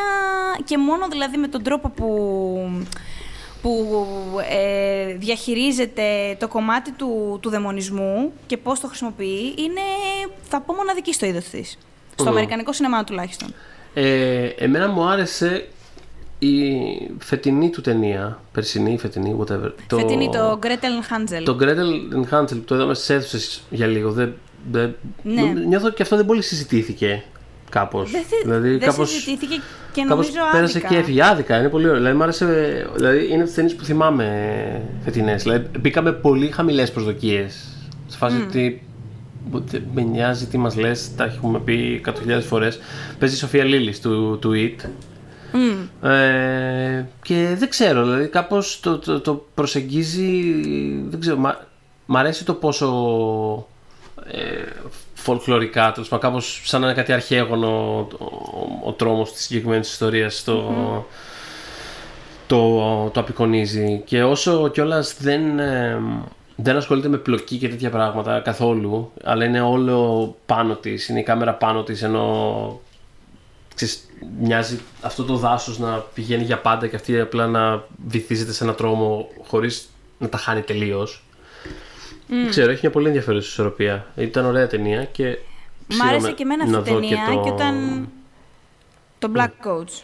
Ναι, ναι, ναι, ναι, Όταν, όταν είχα γράψει για τον Gretel and Hansel, νομίζω, mm. αν δεν κάνω λάθος, ο τίτλο, ο τίτλος μου ήταν του τύπου ότι κάποια στιγμή θα βρει το cult status του. Γιατί αλήθεια mm. το πιστεύω. Έχει όλα τα φόντα για να το πετύχει αυτό. Έχει το, όπως λες, το αρχαίγωνο κομμάτι, έχει τη μάγισσα. Δεν είναι πολλές αυτές τις ταινίες. Οπότε έχει το παραμύθι. Είναι, είναι, είναι ιδιαίτερη ταινία και επίσης να πω ότι μου είχε κάνει πάρα πολύ καλή εντύπωση το design γύρω από το σπίτι της μάγισσας, το οποίο ήταν άσχετο τελείως με αυτό που θα περίμενα. Δηλαδή είναι πιο φουτουριστικό, δεν ξέρω τι... Ναι. ιδιαίτερο πολύ, έχει μια, μια ματιά δική του. Για πες εσύ. Λοιπόν, εγώ θέλω να πω δύο, mm-hmm. κάπως έτσι συνδεδεμένες, γιατί έχουν πολύ παρόμοιες ε, καταβολές κατά κάποιο τρόπο. Ε, το ένα είναι του 2012 το Berberian Sound Studio του Peter Strickland. Ε, το οποίο το είχα δει, αν θυμάμαι καλά, Θεσσαλονίκη, στο Φεστιβάλ Θεσσαλονίκης. Ε, παρουσία της ε, Τόνιας Σωτηροπούλου, η οποία είχε ένα ρόλο στην ταινία. Ήταν τότε εκείνο το διάστημα που ξέρεις, Τόνιας Σωτηροπούλου θα, θα γίνει κάτι, ας πούμε. Ήταν εκείνη η ναι, φάση. Ναι, ναι. Ε, και ο Πίτερ Στρίκλαντ είναι ο σκηνοθέτης που μετέπειτα έκανε και το Duke of Burgundy, ένα αριστούργημα, μια από τις αγαπημένες ναι. ταινίες της προηγούμενης δεκαετίας. Ε, το οποίο, αν είστε φαν του Phantom Thread, ε, δείτε το οπωσδήποτε, γιατί είναι πολύ εκεί τέλος πάντων. Και αν δεν είστε φαν του Phantom Thread, με... κρίμα. Ναι. Ναι, ναι. Εγώ με το Duke of Burgundy.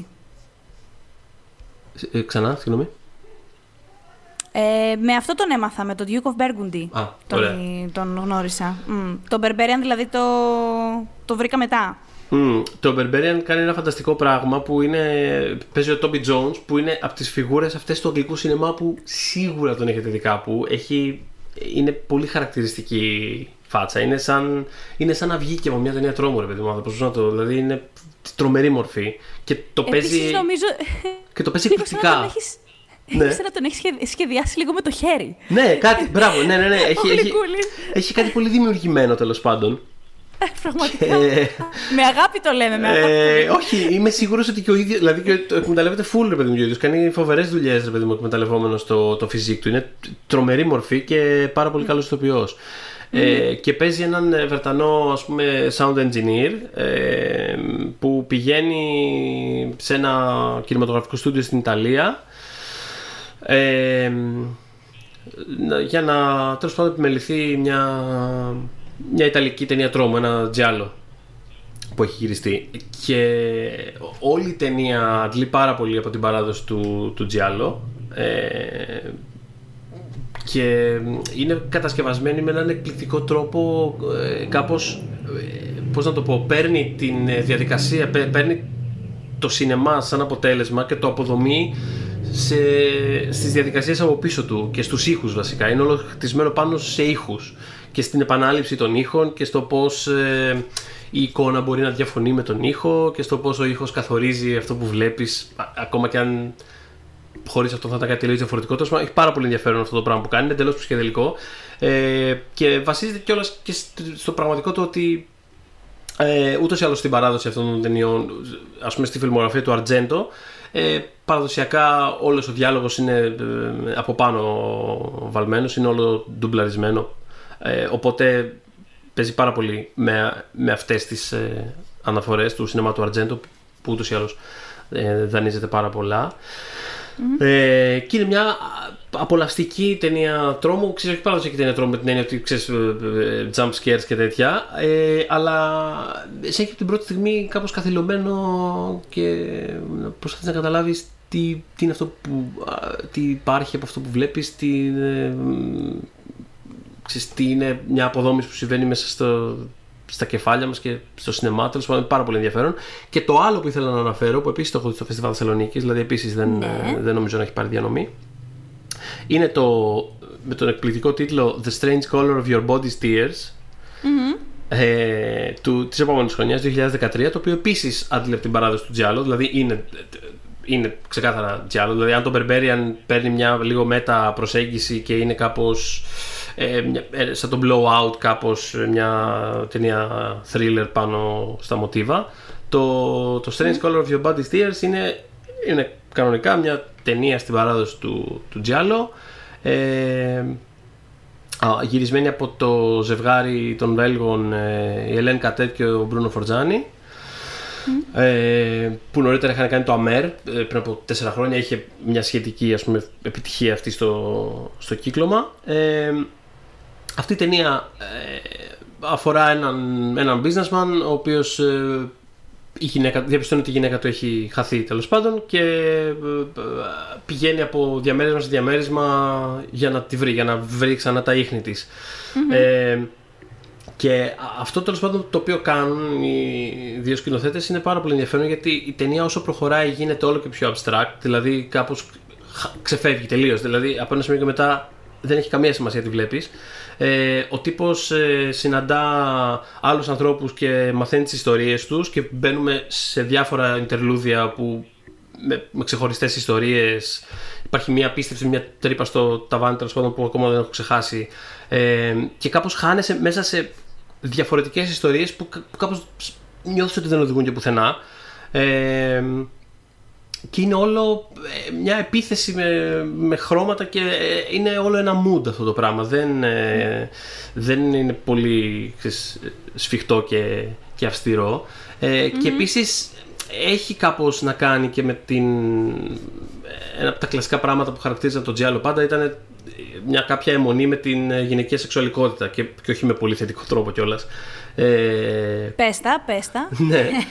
και, αυτό, και αυτό κάπως δηλάρει με αυτό το πράγμα με έναν τρόπο. Δεν είναι, δεν είναι μέτα στο βαθμό του, του Berberian. Δεν, είναι απο, δεν είναι αποδομή, ας πούμε, τόσο κυριολεκτικά. Αλλά είναι μια ταινία που νιώθω ότι έχει σαν αφορμή αυτό το πράγμα κάπως, αυτή την ιδεα Ε, και είναι καταλαβαίνω ότι μπορεί πολύ εύκολα να κουράσει αυτό το πράγμα. Δηλαδή και εγώ που κοίταξα τι, όταν το είχα πρωτοδεί, ας πούμε, είχα δει ότι το είχα βάλει τρία στεράκια και ήμουν σε φάση πάρα πολύ όμορφο, αλλά κουράστηκα. Το οποίο ισχύει, αλλά κάπως με έχει μείνει πάρα πολύ στο πέρασμα των χρόνων. Δηλαδή είναι, είναι κάτι το οποίο φέρνω πολύ συχνά στο μυαλό μου σαν ε, ωραία, ε, πώς το λένε, σύγχρονη ταινία τρόμου φτιαγμένη πάνω σε πολύ παλιά υλικά.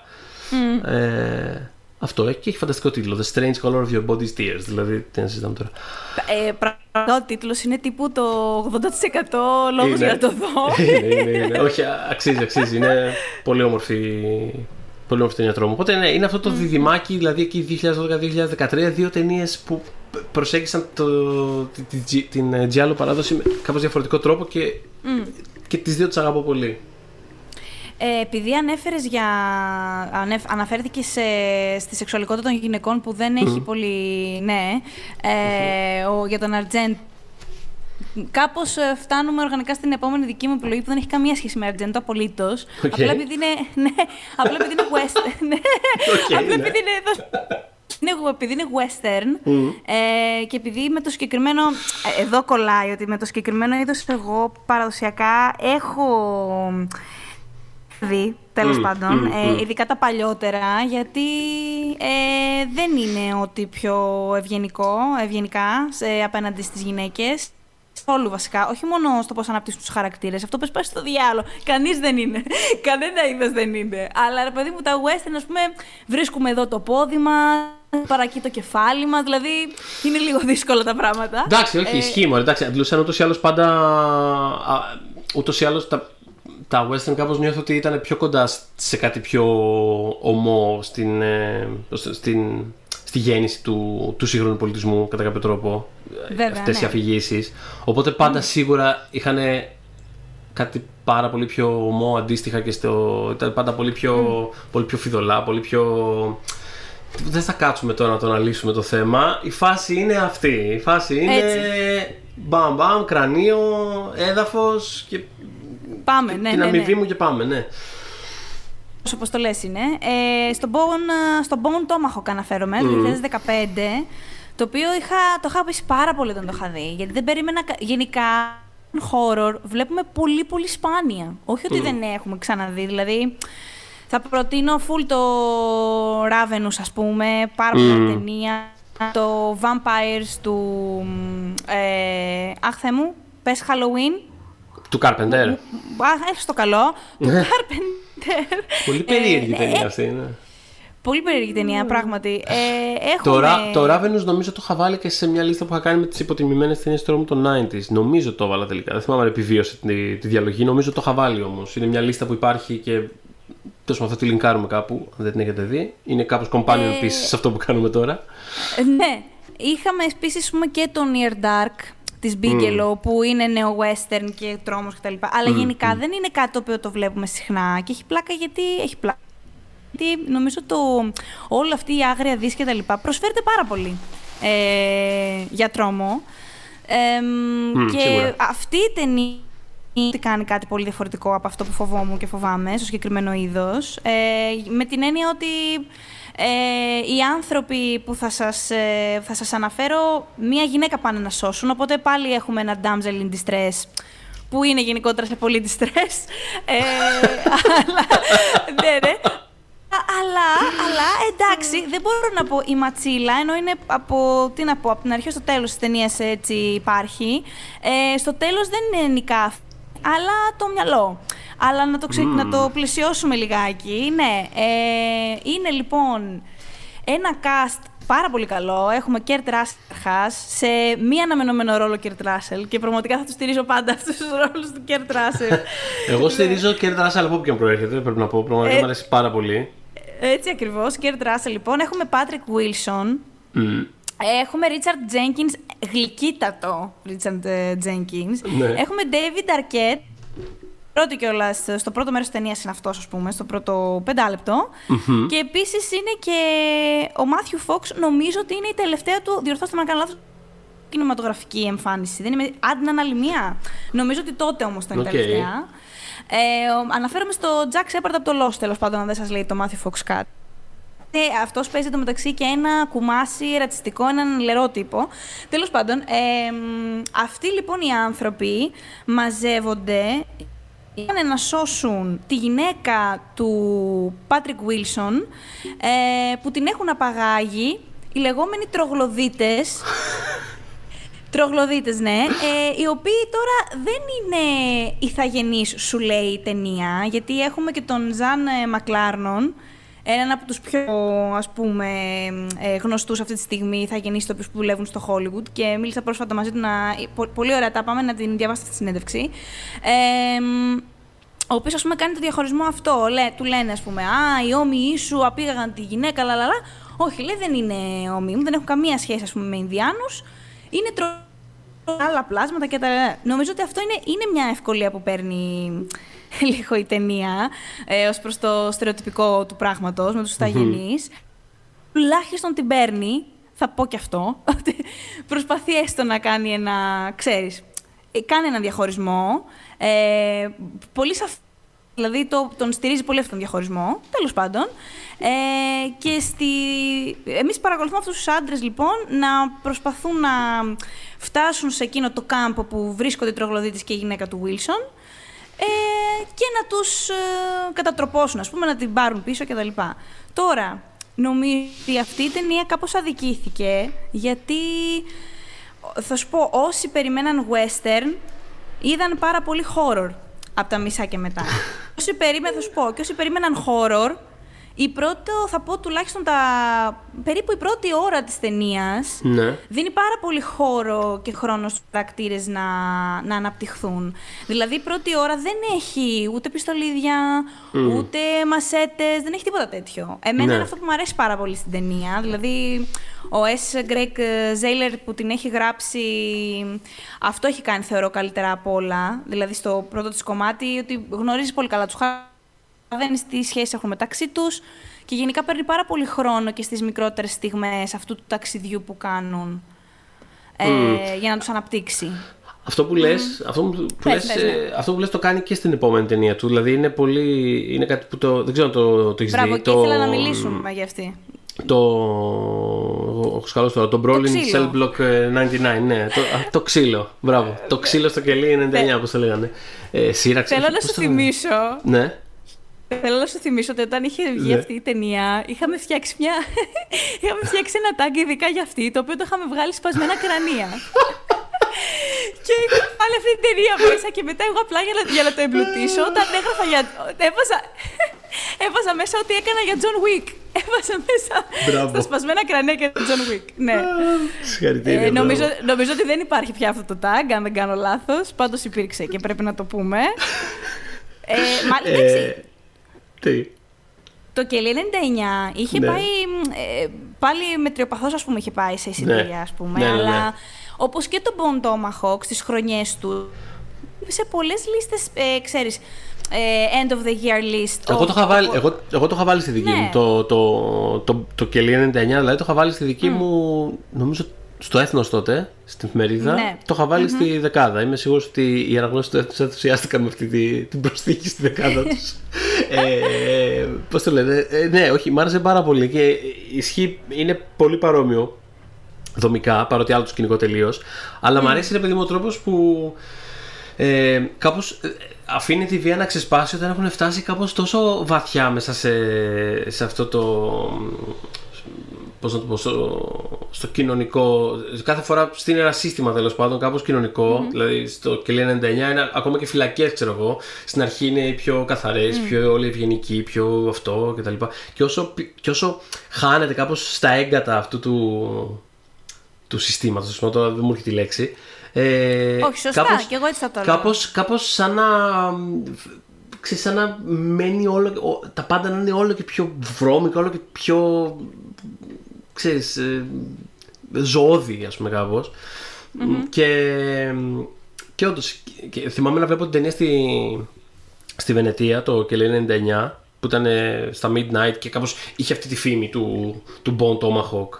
Οπότε το ακολουθουσε το, το hype του ότι ε, λοιπόν αυτό θα είναι ταινία για πολύ σκληρά πώς, πώς, για στο μάχη ας πούμε. Δηλαδή δείτε το με δική σας ευθύνη, δηλαδή τέτοιο τύπο. Τι θα σας κάνει τώρα ο τύπος, τέτοια ήταν η φάση. Και έχω πάει, θυμάμαι να δω την ταινία με, με έναν τέλος πάντων συνάδελφο, ο, ο ανυπόμονος, ξέρω εγώ, αυτός πολύ, ο οποίος ε, κάποια στιγμή κάπου μετά τη, μετά τη μια ώρα, γιατί είναι μεγάλες αυτές τις ταινίες, κάπου μετά τη μια ώρα, μια ώρα και ένα τέταρτο, κάτι τέτοιο, ε, τον βλέπω και γυρνάει στη θέση του, στρίβει, κάνει δίκη και τα λοιπά. Και μου κάνει Πού είναι η βία, πού είναι, εμέ, ποια, πού είναι τα κρανία, πού είναι τα κρανία. Εμένα μου είπατε τα κρανία, πού είναι τα κρανία. Και λέω κάτσε βέβαια, μου θα έρθουν για τα κρανία. Και κυριολεκτικά 15 δευτερόλεπτα μετά γυρνάει ο Vince Vaughn και κοπανάει έναν τύπο στο, στο, στον τοίχο. Δεν αφήνει τίποτα, ρε παιδί μου. Και ο τύπος τεινάζεται από τη θέση του, λες και ήταν ελαττήριο. Κλείνει τα μάτια με, το, με τα χέρια. τύπου τρελάθηκε όμως. Τι, τι, τι, μου έκανε τώρα ο Καξάλερ. και από εκείνο το σημείο και μετά είναι πόδι στον γκάζι. Και δε, δηλαδή δεν δε σταματάει. Η βία, όταν ξεσπάσει η βία, δεν σταματάει με τίποτα. Ε, ε, σε, κάνει, σε κάνει να σκέφτεσαι. Έτσι γίνεται και στον Ποντόμαχο και είναι μέχρι να αρχίσει. Ε, νομίζω έτσι γίνεται και στην αλήθεια, θα έλεγε. Α, καλά. Ε, σίγουρα, σίγουρα ισχύει και αυτό. Μετά το pop δεν έχει. ε, αλλά ναι, και στον Πόντο Tomahawk το ίδιο συμβαίνει. Δηλαδή, Υπήρξαν και κριτικοί σαν τον συνάδελφο που μεταγράψαν ότι άργησε πάρα πολύ να αρχίσει το Tomahawking, mm. ας πούμε, το θυμάμαι αυτό. Ε, αλλά όταν ξεκινάει το Tomahawking βρες που να κρυφτείς, γιατί ας πούμε έχει μέσα μία σκηνή θανάτου που δεν θα περιγράψω καθόλου γιατί πρέπει να τη δεις για να την πιστέψεις. Και θα πιστέψτε με, έχει διάφορες, αλλά θα καταλάβετε ποια εννοώ. ε, που τέτοια δεν έχω ξαναδεί. Ε, τι Γενικά μη φάτε, εγώ θα πω. ή φάτε και πάρτε το ρίσκο σας όπως και ο, του, του Θοδωρίου. αυτό που είναι. Ναι, ναι, ναι. Ε, by the way, και αυτό από Fantastic Fest ξεπίδησε. Ε, είχε ένα budget 1,8 ε, εκατομμύρια και έφυγε το μισό εκατομμύριο. Γενικά την είδαμε ελάχιστη. Ε, και ο Ζέιλερ λοιπόν έχει... Είναι ένας πολυγραφότατος συνεργογράφος. Παιδιά, έχει γράψει σενάρια τα οποία απλά δεν γίνονται, δεν γίνονται ταινίες. Δηλαδή είναι φοβερό. Είναι και, ε... είναι και συγγραφέας νομίζω. Έχει γράψει πάρα πολλά βιβλία αυτός. Δηλαδή πριν καν γίνει σκηνοθέτης, αν θυμάμαι καλά. Δηλαδή έτσι, έχει έτσι. γράψει μια σειρά βιβλίων. Και, ναι. και νομίζω ότι τώρα έχει. Την τελευταία φορά που κάπου τον είχε πάρει το μάτι μου, είχε μια στήλη στη Φαγκόρια και έγραφε. Ακριβώς. Για... Ναι, ναι, ναι. Γράφεις για... στη Φαγκόρια. Γράφει για αυτές τις ταινίες που μάλλον εμπνέουν και ταινίες σαν αυτές για τις οποίες συζητάμε τώρα τέλος πάντων. Γενικά, ναι, μιλάει για υποτιμημένο χώρο και για B-movies γενικά του, του τρόμου. Οπότε νομίζω κοντά μας είναι. Ναι, πνευματικά. Πνευματικά. Ε, μ, αλλά ξέρετε το μεταξύ τι παρατήρησα, γιατί βλέπω και ποια ταινία θα, πω, θα αναφέρω μετά. Ότι ενώ εμένα μου αρέσουν, ας πούμε, πώς να πω, έχω, έχω, μεγάλη, έχω λίγο περισσότερη αδυναμία στα στα θρίλερ, στα στοιχειωμένα λαλαλα. Mm-hmm. Τυχαίνει, ναι, τυχαίνει σήμερα και έχει πολύ γκόρη λίστα μου. Δηλαδή, mm. πολύ πολλά ταινία, πράγματι, και αίμα, όντως. ε, δεν, ξέρω, δεν ξέρω πώς το κατάφερα αυτό, γιατί για την επόμενη, στην επόμενη ταινία θα αναφερθώ σε μία που νομίζω έχεις και εσύ στη λίστα σου. Ε, το αγαπημένο μας Ρο. Ναι. Του 2016. Ε, το οποίο το είχαμε έχουμε δει στις νύχτες εμείς. Βέβαια, είχε βρει μετά διανομή αυτά. Ε, είχε παρουσιαστεί στι στις ελληνικές αίθουσες. Τώρα. Ναι, έχει παιχτεί λίγο, ναι. Ναι, Εντάξει. υποτιμημένη. Ε, ναι, ξέρω εγώ. Υποτιμημένη στη χώρα της δεν είναι. Δηλαδή στη, στη Γαλλία είχε πάει πάρα πολύ καλά. Είχε βραβευτεί ε... κιόλας. Ε... Μπράβο, είχε και, δηλαδή, θυμάμαι κιόλας στις ε, στις Κάνες ε, την επόμενη χρονιά που όταν παίχτηκε. Το τμήμα των κανόνων στο οποίο είχε παιχτεί ε, η εβδομάδα κριτική, αν θυμάμαι καλά, στην εβδομάδα κριτική, στη Σεμέν Ντελα Κριτική είχε παιχτεί. Την επόμενη χρονιά η αφίσα του τμήματος αυτού ήταν η σκηνοθέτηση της ταινίας. Που καθόταν η Ζουλιά του Κουρνό. Έχω, έχω πάντα άγχος όταν πρόκειται να προφέρω γαλλικό όνομα. Έχω πάντα άγχος, λέω τώρα Θεέ μου, ε, επειδή βάζουν 37.000 φωνή, μόνο το μισό. Να σου πω τώρα, δεν θα μας αγχώσουν κιόλας οι Γάλλοι. Δεν η Έμιλι, μια χαρά τα πήγε, δεν είχε τέτοια προβλήματα. Αυτό ακριβώς. Οπότε ναι. Αλλά. Ε, είχε, πάει, είχε πάει πολύ αξιοπρεπώς ε, και στην Αμερική, όταν είχε, όπου είχε προβληθεί. Δεν είχε πάει στο υπόλοιπο, στο παγκόσμιο box office. Κάπου Μάλιστα. δεν πέρασε και δεν άγγιξε. Δηλαδή και στα δικά μας μέρη και προς Ασία μεριά, με εξαίρεση την Ιαπωνία που κάπως το τίμησε παραπάνω. Ε, Λογικό. γενικά δεν. Ναι, αυτό, αυτό σκεφτόμουν. Κοίταζα τα, τα στοιχεία του box office. και Καμία, είδα, ρε καμία παιδί, έκπληξη. αυτό, είδα την, ε, είδα την Ιαπωνία, ξέρω εγώ, καμία σχέση με τις υπόλοιπες ασιατικές χώρες και είμαι σε φάση. «Μμμ, λογικό, αχά, ναι. Ε, οπότε, τι κάνουμε σε αυτήν την ταινία, ακολουθούμε μια κοπέλα η οποία έχει μεγαλώσει, είναι. Τώρα δεν θυμάμαι αν είναι vegetarian ή vegan. Ζωάκια, ας πούμε. Ναι. Ε, η οποία πηγαίνει ε, να γίνει κτηνίατρο στο πάνω στη σχολή της και κάνουνε. Λένε αυτό το hazing, μωρέ, πώς το λέμε. Ε, μ, υπάρχει ένα, μια διαδικασία που κάνουν στους νεόφερτους φοιτητές εκεί, όπου τους λούζουν, πρέπει να φάνε και μ, ένα κομμάτι κρέας που να προέρχεται από ζώο. Ε, καψόνια τώρα. Ε, αλλά είναι, ας πούμε, κάθε χρόνο συμβαίνει αυτό στους πρωτεύουσες. Η κοπέλα λοιπόν μετά από αυτή τη διαδικασία που φυσικά επ- έφυγε η κοπέλα με πόσες ενοχές που χρειάστηκε να κάνει κάτι τέτοιο ενώ έχει μεγαλώσει διαφορετικά λαλαλά ε, αρχίζει αρχικά να ξύνεται, έχει κάτι φαγούρες σε πολύ πρώτη φάση. Ναι. Ε, του τύπου, ρε φίλε, κάτι έφαγα, ξέρω εγώ, και ξύνεσαι, κάτι, κάτι με πείραξε. Ε, αλλά διαπιστώνει όμως στην πορεία ότι ε, πλέον έχει όρεξη να φάει ε, ανθρώπους. Δηλαδή γίνεται κανίβαλος. Ε, και- Όπως τα λένε στην καθομιλουμένη. ε, αυτό. Οπότε, ε, εν τω μεταξύ, έτσι όπως το escalation είναι απαλού, έτσι. Δηλαδή, η κοπέλα είναι vegan και γίνεται κανίβαλ. Ε, αλλά, αλλά κάπως έτσι είναι όντως. Είναι να μην σε πάρει από κάτω. Αυτό έτσι, την παίρνει από κάτω, παιδιά. Σαν Αλλά τη, βι- σαν, τελικά- τη, σαν τη βία που λέγαμε πριν στις ταινίες του Craig Zahler. Άμα αρχι... είναι μη σε πάρει από κάτω μετά. Αυτό. Και μάλιστα, ε, νομίζεις είναι την παίρνει από κάτω, αλλά τελικά διαπιστώνει ότι το από κάτω στην πραγματικότητα την οδηγεί στο από πάνω. Γιατί μέσα από αυτή τη διαδικασία, ναι, ναι, ιστορία ενηλικίωση, ρε παιδί μου, και κάπως αγκαλιάζει τα, τα, τα αρχαίγωνα ένστικτά της και τα θέλω της και ε, τη σεξουαλικότητά της. Η φ- ταινία έχει μια συγκλονιστική φωτογραφία. Συγκλονιστική φωτογραφία, δηλαδή είναι πανέμορφη η ταινία. σε όλα τα Ε, αισθητικά. είναι αυτό βασικά που είπες. Είναι από τι αγαπημένε μου και εμένα ταινίε ενηλικίωση της προηγούμενης δεκαετίας βασικά. Δηλαδή, δε, η προ- ε, ξέρεις, δεν το σκέφτομαι αυτόματα σαν ταινία τρόμου. Πρώτη είναι προφανώς. Αλλά σαν ταινία ενηλικίωση το φέρω πολύ, συ- πολύ συχνά στο μυαλό μου. Δηλαδή, όταν σκέφτομαι το είδος, Ναι, ναι, ναι. είναι από τις ταινίες που φέρνω συνέχεια στο μυαλό μου. Εμένα και όλα στο ρο ήταν ε, βασικός λόγος ε, για να κάνουμε τη λίστα αυτή. Α, Ήθελα ωραία. να το κουβεντιάσουμε, ε, γιατί κιόλας. Ε, θυμάμαι μια τάκα, ο Θοδωρής είχε μιλήσει με την Ντοκουρνό που είχε έρθει με αφορμή τις νύχτες πρεμιέρας Μμμ. και της είχε κάνει συνέντευξη που μπορεί στο oneman.gr και θυμάμαι μια φανταστική ατάκα που σου είχε πει. Ναι. ε, νομίζω ότι την έχουμε, μνημο- την έχουμε ξανα... την έχω ξαναναφέρει στο podcast. Είμαι Τι, σχεδόν, τι; είμαι 99% σίγουρη.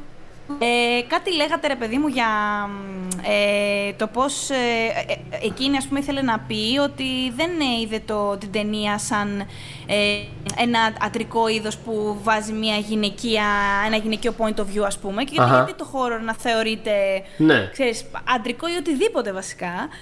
Πάνω σε αυτή την κουβέντα που κάνατε πολύ όμορφα, σου λέει τι γυναίκες, τι άντρες, όλοι στα ίδια σκατά είμαστε.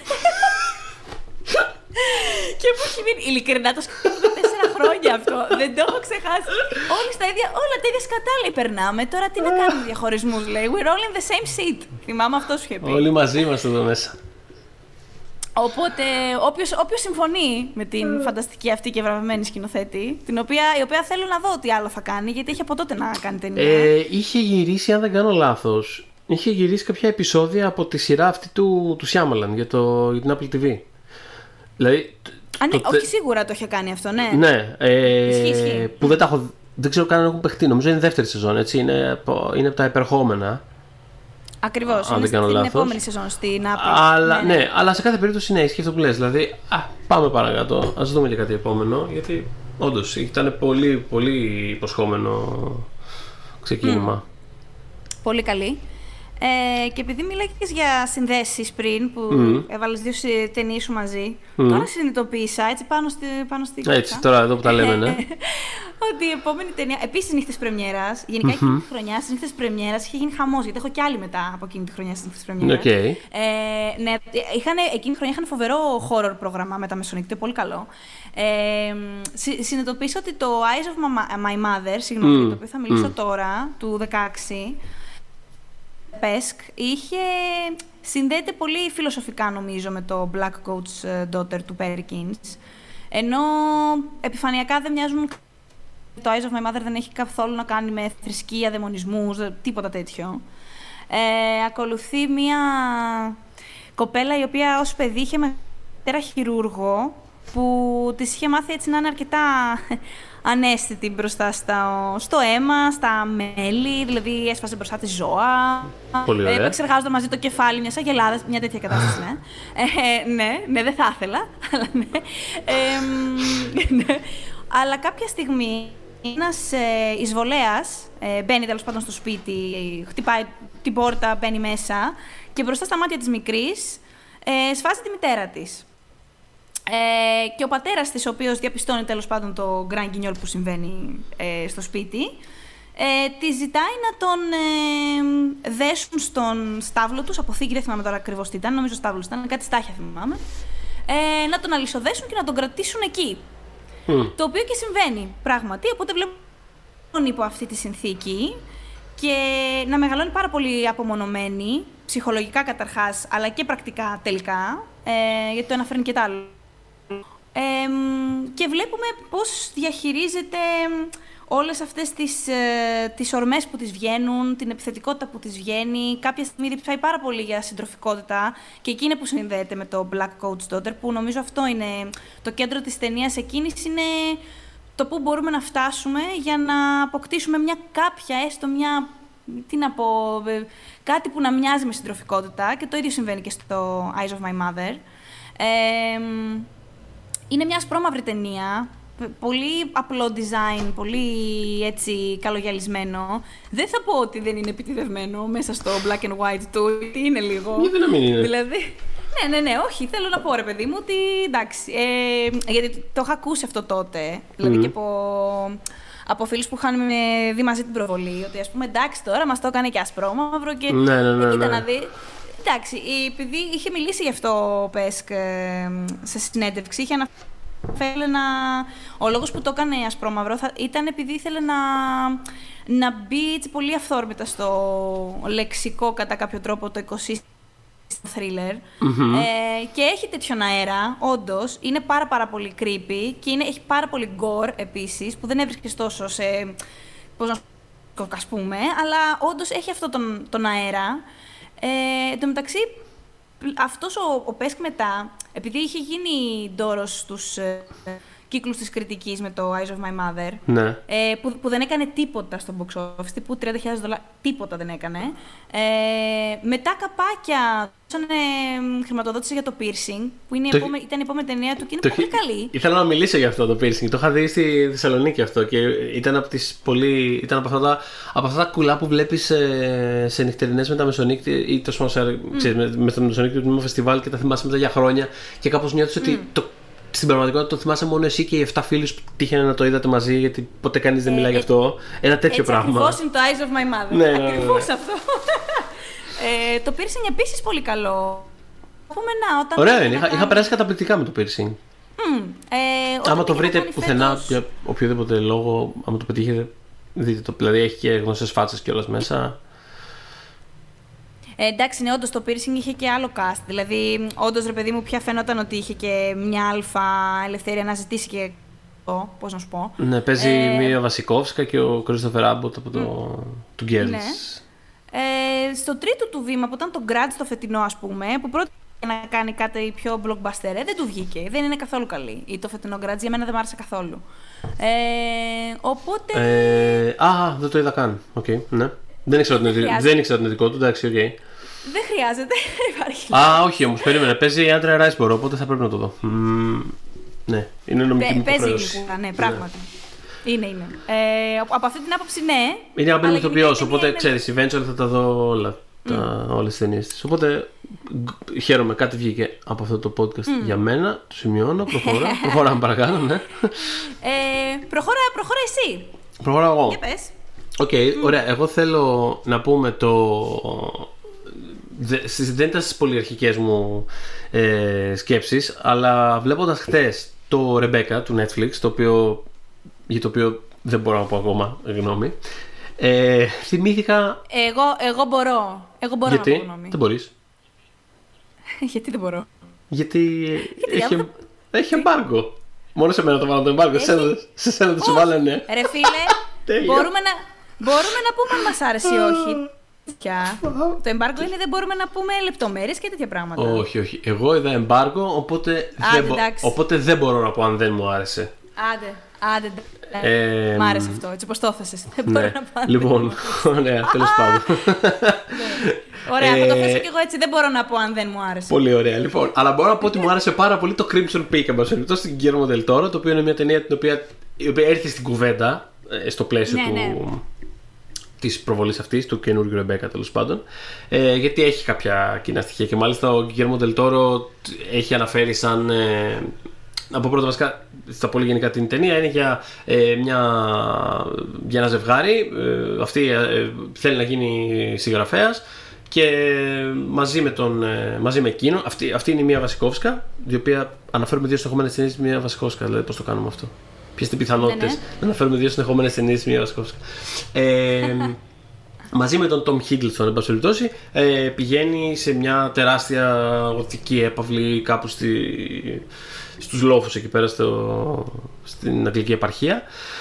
Ε, κάπου στον, θα πω, βρισκόμαστε τέλη του 19ου αιώνα ε, και μαζί τους είναι και η αδερφή του Tom Hiddleston, η Jessica Chastain, Η Τζέσικα οποία- σας είναι σε καλύτερες μέρες. η οποία Jessica Chastain, ναι, του τρελού, Εντελώς όμως. αλλά με την καλή έννοια. Του τρελού όμως. Δηλαδή είναι, ξέρεις. Ε, που αυτό, το, το take ας πούμε, που προέκυψε ήταν ότι είναι κάπως.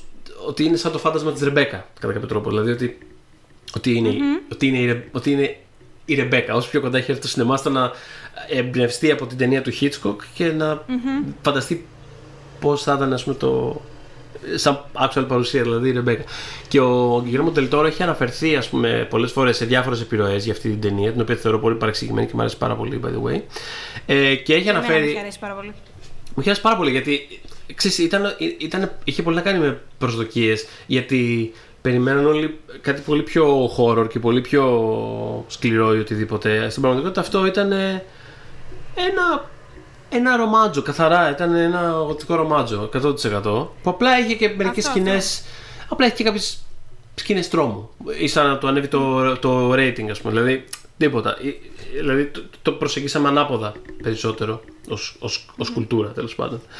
Ε, και μια από τις, ανα- μια από τις ε, τέλος πάντων ε, επιρροές που είχε αναφέρει ο Ντελτόρο είναι η Mrs. Danvers από την Original Rebecca του Alfred Hitchcock. Ε, το Ε, έπος αυτό, το έπος αυτό. ναι, ε, η πληκτική Judy Anderson που, που παίζει αυτή την. πα- που στην καινούργια ταινία την παίζει η Κριστίν Σκοτ Τόμας, η οποία. Τέλειο casting. Συγγνώμη που πάω το εμπάργκο για να πω ότι είναι τέλειο casting η Κριστίν Σκοτ Όχι, Τόμας είναι, στην ταινία. είναι, Ε, είναι πάρα, είναι για μένα είναι ταινίας. Ναι, ναι, ναι, ισχύει. Ε, αλλά ε, θέλω να πω ότι ο, ο Ντελτόρο αυτό ε, εστιάζει πάρα πολύ στη σύνδεση αυτού του χαρακτήρα με, το, με την έπαυλη, με το σπίτι. Δηλαδή κάπως σαν να είναι η, σαν η ψυχή της να είναι συνδεδεμένη με το, με το Manderley, ας πούμε, στην ταινία, με, το, με, το, με την τωρινή έπαυλη, τέλος πάντων, στο Crimson Peak. Ε, κάπως δηλαδή έχει πάρει αυτή τη σχέση. Ε, απλά νομίζω ότι αυτό ότι είναι πολύ ευρύτερη η έμπνευση στην πραγματικότητα, δεν είναι μόνο η, η Mrs. Danvers. Ε, Οπότε, ναι, πολύ. Δηλαδή, ταινία που την είχα αγαπήσει από τότε που είχε πρωτοβγεί. Ε, θεωρώ ότι αυτό στο, στο, στο πλαίσιο ας πούμε, της παράδοσης των ε, στοιχειωμένων σπιτιών τέλος πάντων αυτού, του- αυτό το υποείδος ε, τρόμου κάνει κάτι κάπως διαφορετικό δηλαδή έχει έρθει από ένα διαφορετικό μέρος σε αυτή την, ε, Έχει- την παράδοση Έχει έρθει από διαφορετικό μέρος και σίγουρα ανήκει στο σημερινό μας θέμα, γιατί δεν την έχω δει σε μία και μοναδική έστω λίστα για στοιχειωμένα δεν ξέρω τι. Ναι, ναι, Δεν ναι. υπάρχει αυτό. Δεν ήταν- υπάρχει, όχι, όχι. Είναι με την έννοια η οποία δεν υπάρχει. Είναι, είναι, ο- δηλαδή, του Guillermo del Toro όλη η φιλμογραφία είναι η μία ταινία που δεν υπάρχει. Είναι δηλαδή πραγματικά σαν να μην την έχει κάνει. ε, και εγώ πολλές φορές ξεχνάω Α, ότι και την να έχει κάνει. αναφέρω- Παρότι μου αρέσει πάρα πολύ. Ναι. Ε, ήθελα να αναφέρω ότι επειδή κάποια στιγμή είχαμε μιλήσει για κάπως ανέλπιστους action heroes Μμμ. που δεν τους περιμένεις, με αφορμή βέβαια είχαμε μιλήσει τότε για το... Για το; Ε, για τον, ε, πώς τον λένε να δεις, τον αγαπημένο μου ηθοποιό. Μου έχεις, έχει έρθει το μυαλό στο, στο, φαν, στο φαν κολλήσει. Του Daniel Πώς το λένε. Day-Lewis. Μπράβο στον, Ναι. ε, πώς τον λένε, στον τελευταίο του Μοϊκανόν, που εντάξει, Α, δεν- ναι. ναι, δεν θα σκεφτείς, Ναι. ρε παιδί μου, το... Ναι, ναι, ναι, ναι, κατάλαβα, Αντίστοιχα, κατάλαβα. α, η Chastain, Ναι. σε αυτή την ταινία, ε, που τότε κιόλας, δεν- σίγουρα τότε δεν την είχαμε, δηλαδή δεν είχαμε δει κα- σε τίποτα action σε εκείνη τη φάση, ε, είχε δείξει ότι μπορεί. Και όντως τελικά μπορούσε, γιατί έχει κάποιες σκηνές έτσι πιο δυνατές, θα το θέσω έτσι, για να μην κάνουμε και spoilers. Ναι, ναι, ναι. Ε, Να πούμε ότι φτάνοντας πάλι ε, οργανικά μέσω της Ρεμπέκα στο Phantom Thread, να πούμε ότι φτάσαμε στο Phantom Thread στη διάρκεια αυτού του podcast και από τις δύο του πλευρές. Επειδή το αναφέραμε και πιο πριν για τον Duke of Burgundy, αυτό ήθελα να πω. Ότι Ισχύει. μπράβο Ναι, στον ναι. Paul Thomas Anderson που έχει κάνει μια ταινία στην οποία δεν μπορώ να αντισταθώ να καταλήγω. Δηλαδή, α, είναι αυτό ρε παιδί μου. Αν με αφήσεις 25 λεπτά να μιλάω ή οτιδήποτε, ο- βάλε, μου- βάλε μου ένα αρχικό θέμα συζήτησης. Αν μιλάω για 25 λεπτά, πιθανότατα θα φτάσω με κάποιο τρόπο να μιλάω για το Phantom Thread. Αυτό. Δηλαδή, δεν ξέρω πώς θα φτάσω εκεί πέρα, αλλά θα τα καταφέρω. ε, οπότε για προχώρα, εσύ γιατί εγώ πάλι για το Phantom Thread θα αρχίσω να μιλάω. Το επόμενο λοιπόν είναι πάλι νύχτες πρέπει. Το τριτο ε, το Under the Shadow λοιπόν, ε, το οποίο μπορείτε να το βρείτε στο Netflix. Να και κάτι που είναι εύκολο να το, να το βρείτε στο Netflix. Ε, μ, είναι μια ταινία του Μπαμπά Κανβάρη, ο οποίος είναι... Ε, η καταγωγή του είναι από το Ιράν, αλλά είναι Βρετανός. Οπότε την ταινία την είχε κάνει ε, στην original, ας πούμε, στη- στη γλώσσα καταγωγής του. Η δεύτερη του ταινία, που ήταν το βρετανικό του, ας πούμε, ντεμπούτο, το Wounds, που επίσης θα δείτε στο Netflix, γενικά όχι. ε, το Under the Shadow όμως είναι ταινία, είναι πάρα πολύ καλή ταινία. Είχε κερδίσει και BAFTA. Στις νύχτες πρεμιέρας είχε πάρει το βραβείο καλύτερου σεναρίου, αν θυμάμαι καλά. Ε, δεν νομίζω ότι είχε πάρει του κοινού, αλλά είχε πάρει σίγουρα του σεναρίου. Οκ. Ε, ναι, είχε πάρει, τέλος πάντων ήταν η επίσημη Βρετανίας για τα Oscar τότε, είχε πάρει βραβείο και στα British Independent Movie Awards, οπότε ε, ίσως σκεφτείτε τι στο καλό υποτιμημένο είναι. Αλλά άλλο ένα, άλλο ένα πολύ underseen, ε, δηλαδή το, σαν- ε, δεν ξέρω και πολύ κόσμο, ούτε να το πολύ συζητάει, Ναι. ούτε να το νομίζω ότι μ, ε, κάπως ε, σαν να χάθηκε. Έκανε ένα boom όταν βγήκε, πράγματι, και μετά εξαφανίστηκε. Τώρα, ε, και απόδειξη κιόλας ότι παγκοσμίως έχει κάνει 133.000 δολάρια στο παγκόσμιο box office. Εντάξει, τώρα στο Netflix, για το Netflix δεν έχουμε στοιχεία γιατί είναι αμερικανικό Netflix, οπότε εκεί δεν ξέρουμε πόσοι μπορεί να το έχουν δει. Ελπίζω πολύ. Ε, και ακολουθεί, ναι, ακολουθεί λοιπόν μια μητέρα και μια, τη μικρή της κόρη, τέλος πάντων μαζί με τη μικρή της κόρη που προσπαθούν να αντιμετωπίσουν ε, τους, το- τον ε, εξωτερικό ας πούμε τρόμο της ε, μεταεπαναστατικής, του μεταεπαναστατικού Ιράν και Τεχεράνης. Έχει γίνει δηλαδή, γίνεται, είναι στη διαδικασία ο πόλεμος της χώρας στα 80 και, ε, είναι μια πολύ δύσκολη διαδικασία και για τη μητέρα γιατί είναι μια χειραφετημένη γυναίκα που βλέπει τις ελευθερίες της να εξαφανίζονται. Ε, ε, μία και επίσης επειδή ο άντρας της που είναι γιατρός πηγαίνεις στα πεδία μάχης, είναι η πρώτη φορά που μένει μόνη με την κόρη της και πρέπει να είναι, ξέρεις, 24-7 μαμά. Οπότε ανακαλύπτει ότι, μάλλον ε, ανακαλύπτει στην πορεία ότι όντως δεν είναι τρελή και ότι πράγματι φαίνεται ότι στοιχιώνεται αυτή και η κόρη της από ένα τζίνι, που εμείς το έχουμε στο μυαλό μας σαν τον Ρόμπιν Williams, αλλά στην παρά... Στην παράδοσή τους είναι κάτι στην- τελείως διαφορετικό, ναι. Ακριβώς, είναι η- ένα κακό πνεύμα που μπορεί και να σε κυριεύσει και μπορεί διάφορα πράγματα να κάνει. Ε, και στην αρχή της ταινίας είναι σε φάση μάλλον δεν κατάλαβα καλά, μάλλον όχι, δεν είμαι στημένη.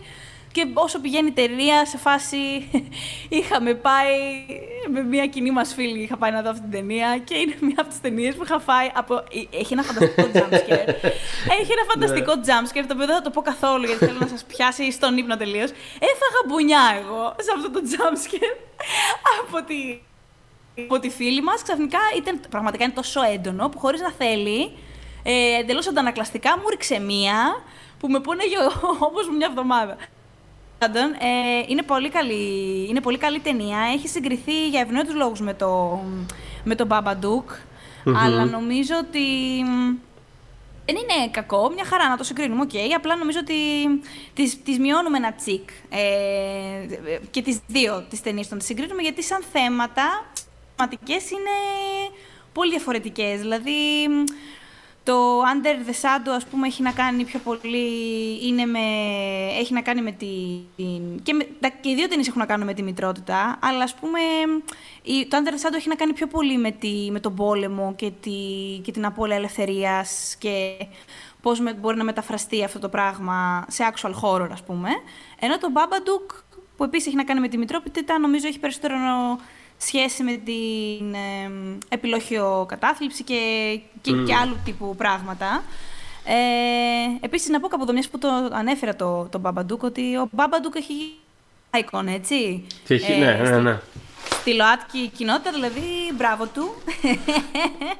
Και να πούμε ότι επίσης η σκηνοθέτης του Babadook έχει γυρίσει μια δεύτερη ταινία η οποία είχε δημιουργήσει μια, ένα μικρό σούσουρο. Παρότι γενικά δεν τι, ξέρω τι κατά μικρό πόσο. σούσουρο; Τι μικρό σούσουρο; Είχε γίνει ένας χαμός στο φεστιβάλ Βενετίας. Τέλος πάντων, το Nightingale είναι εκπληκτικό revenge ε, thriller. ε, Το οποίο δεν- κα- κατα, από, από, από- πώς το λέω, από όσο ξέρω δεν ξέρω να έχει εμφανιστεί κάπου σε κάποια μορφή αυτή η ταινία αλλά τι περιμένω ναι, ναι, ναι. ως ε, με κάποιο τρόπο τέλος πάντων να μπορέσει να γίνει available για να την δει ο κόσμος. Ε, στο μεταξύ, επειδή μιας που πες για τη δράση τώρα, ε, Ναι. ξεχάσαμε να πούμε όταν μιλούσαμε για το ρο, Ναι. ότι ενώ όταν είχε παρουσιαστεί στις Κάνες δεν είχε ανοίξει ρουθούνη, με την έννοια ότι δεν είχε πάθει κανείς καμιά κρυσάρα, αυτό εννοώ. Να. Όταν είχε παρουσιαστεί στο Τορόντο, και ίσως το θυμάσαι, ε, ε, είχε γίνει θέμα, όχι η actual ταινία, αλλά το γεγονός ότι κάποιοι άνθρωποι είχαν λιποθυμήσει στην αίθουσα και είχαν πάει τα ΕΚΑΒ. Τώρα να που, τους το είπες, μαζέψουνε. τώρα που το είπες το θυμήθηκα. Θυμάμαι τέτοια reports. Ναι. Είναι πολύ αστείο βέβαια όταν βγαίνουν τέτοια reports για κάποιες ταινίες και μετά τις βλέπεις και είσαι σε φάση. Α, δηλαδή. Θυμά... Είχαν και κάτι τέτοια για το Suspiria του, του Γκουαντανίνο. Ε, Ναι, βεβαίως. Παθαίνανε κρίσεις και είχαν λιποθυμήσει. Και; Οκ, ξέρεις. Ενώ. Πάντως ε, είχε όντως συμβεί στο Raw. Ε, Καλά, όχι, Εγώ δεν, αμφι... πάντα- δεν αμφιβάλλω ότι είχε συμβεί. Απλά ξέρεις. αυτό το γεγονός από μόνο του χτίζει ένα τεράστιο hype ε, για την ταινία το οποίο. Ναι, εντάξει, βέβαια ο κάθε άνθρωπος λειτουργεί διαφορετικά. Ναι, δηλαδή ξέρω πολύ κόσμο που βλέποντα το ρο ήταν. ε, Ναι, ναι, Σου ναι. δημιουργεί μια. σ- α, Πώς το λένε, α, πώς το λένε, ε, εμ, ενστικτόδη σωματική αντίδραση κάπως. Ε, αυτό είναι. Γιατί εντάξει, τώρα δεν είναι και ό,τι πιο τρομακτικό έχουμε δει. Και εσύ πριν είπες ότι δεν είναι και. α, Το πρώτο πράγμα που σκέφτεσαι είναι Α, η ιστορία ενηλικίωση και σε δεύτερη φάση τρόμου. Όχι ότι δεν είναι τρόμου. Αλλά είναι, ναι, αλλά ναι, ότι ναι. αυτό. Ναι. True. Μμ. Ε, Για πες λοιπόν. Να πω εγώ την τελευταία μου. Ε, που σε αντίθεση με τις προηγούμενες είναι. Εντάξει, σαφώς πιο μεγάλη ταινία. Βέβαια, εντάξει, ο Crimson Peak μεγάλη ταινία ήταν, αλλά αυτό είναι ακόμα πιο μεγάλη ταινία. Αλλά υποτιμημένη για. κατά τη γνώμη μου τέλος πάντων, για, για σαφείς λόγους. Ε, είναι το Alien Covenant του Ridley Scott του 2017. Ε, υποτιμημένο γιατί είναι σαφώς το λιγότερο πετυχημένο από όλη, όλο το Alien franchise το οποίο γενικότερα είναι σούπερ πετυχημένο ε, έχει φιλοξενήσει ταινίες από πολύ μεγάλους σκηνοθέτες ε, και κάπως όλες οι ταινίες ρε παιδί μου έχουν τους ε, καλά νομίζω ότι οι δύο πρώτες δεν, ε, δεν τίθεται θέμα αμφισβήτησης για το πόσο σπουδαίες είναι. Οπότε όλες, ε, όλες οι μετέπειτα ταινίες κάπως ε, δημιουργούν μια τέλος πάντων συζήτηση. Ε, μέχρι και το Prometheus ας πούμε το οποίο ε, μέχρι και να βγει υπήρχε μια, μια αμφιβολία, ξέρεις, είναι, δεν είναι, ε, prequel, ακριβώς, τι, τι ρόλο βαράει μέσα στο όλο πλαίσιο του, του franchise. Τέλος πάντων, ε, έχει τους, ε, τους fans του και όχι, μας το, το, το Prometheus. Ε, μια από τις βασικές, ας πούμε, νιώθω κριτικές απέναντί του από το μερίδα των fans του, του franchise είναι ότι ξέρεις, δεν είχε αρκετό δεν είχε αρκετά στοιχεία του Alien μέσα, καθαρά. Δηλαδή τέτοια καθαρά στοιχεία. Δεν είχε ξέρεις, το Xenomorph, δηλαδή όλα αυτά. Δεν είχε τα, τα βασικά πράγματα που έχουμε μάθει να περιμένουμε από αυτή τη σειρά ταινιών. Ε, οπότε το Alien Covenant που ήρθε σαν sequel του, του Prometheus ε, σε ένα βαθμό νιώθω ότι είναι και απάντηση σε αυτό. Ε, γιατί η ταινία είναι πραγματικά σαν να βλέπεις remix όλων των προηγούμενων ταινιών της σειράς και ειδικά της πρώτης του, του Ridley Scott, της, της original ταινίας τέλος πάντων του franchise.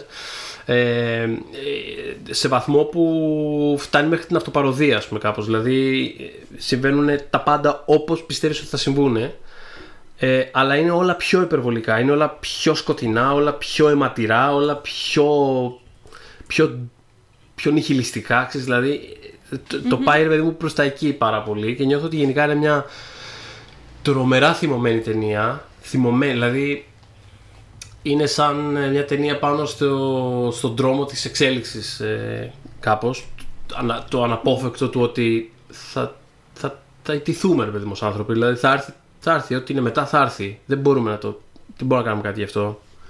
Δηλαδή, ξέρεις, ε, ελπίζεις, κάνεις, δείχνεις, ε, αλλά θα συμβεί. Δηλαδή, αυτή είναι, είναι ο τρόμος της εξέλιξης τέλος πάντων. Και το προσεγγίζει έχοντας βγάλει κάθε, κάθε αίσθηση ανθρωπιάς από αυτό το πράγμα μέσα, από αυτή την ιστορία. Δηλαδή, ακόμα και, ακόμα και όταν έκανε ένα πολύ παρόμοιο πράγμα με την πρώτη, με την πρώτη ταινία της σειράς, με το Alien, επειδή το Covenant ακολουθεί πάρα πολύ τα beats του, της ιστορίας του original, ε, κάπως υπήρχε μια αίσθηση, ρε παιδί μου, ε, υπήρχε ένας τρόμος συνδεδεμένος με την ελπίδα κάπως δηλαδή ότι θα καταφέρω να γλιτώσω, θα, θα ξεφύγω, θα, θα μαζέψω το, τη γατούλα που είναι μόνη της στο διαστημόπλαιο ξέρεις, υπάρχει, υπάρχει ο τρόμος του ενός εξωτερικού πράγματος του αγνώστου αλλά κάνουμε focus στην ηρωίδα και ελπίζουμε ότι θα γλιτώσει. Υπάρχει ένα τέτοιο aspect. Το, στο Covenant είναι όλα πολύ πιο σκοτεινά και είναι, είναι υπάρχει μια καταδίκη ρε παιδί μου που κρέμεται πάνω από αυτό το πράγμα. Ε, κάτι είναι πάλι πάρα πολύ αρχαίγωνο και γοθικό, έχει πολύ τέτοια στοιχεία μέσα και δεν ξέρω, μου μίλησε εμένα πάρα πολύ αυτό το πράγμα. Δηλαδή αυτός ο θυμός με τον οποίο προσεγγίζει την ίδια τη δημιουργία και την ανθρωπότητα γενικώς.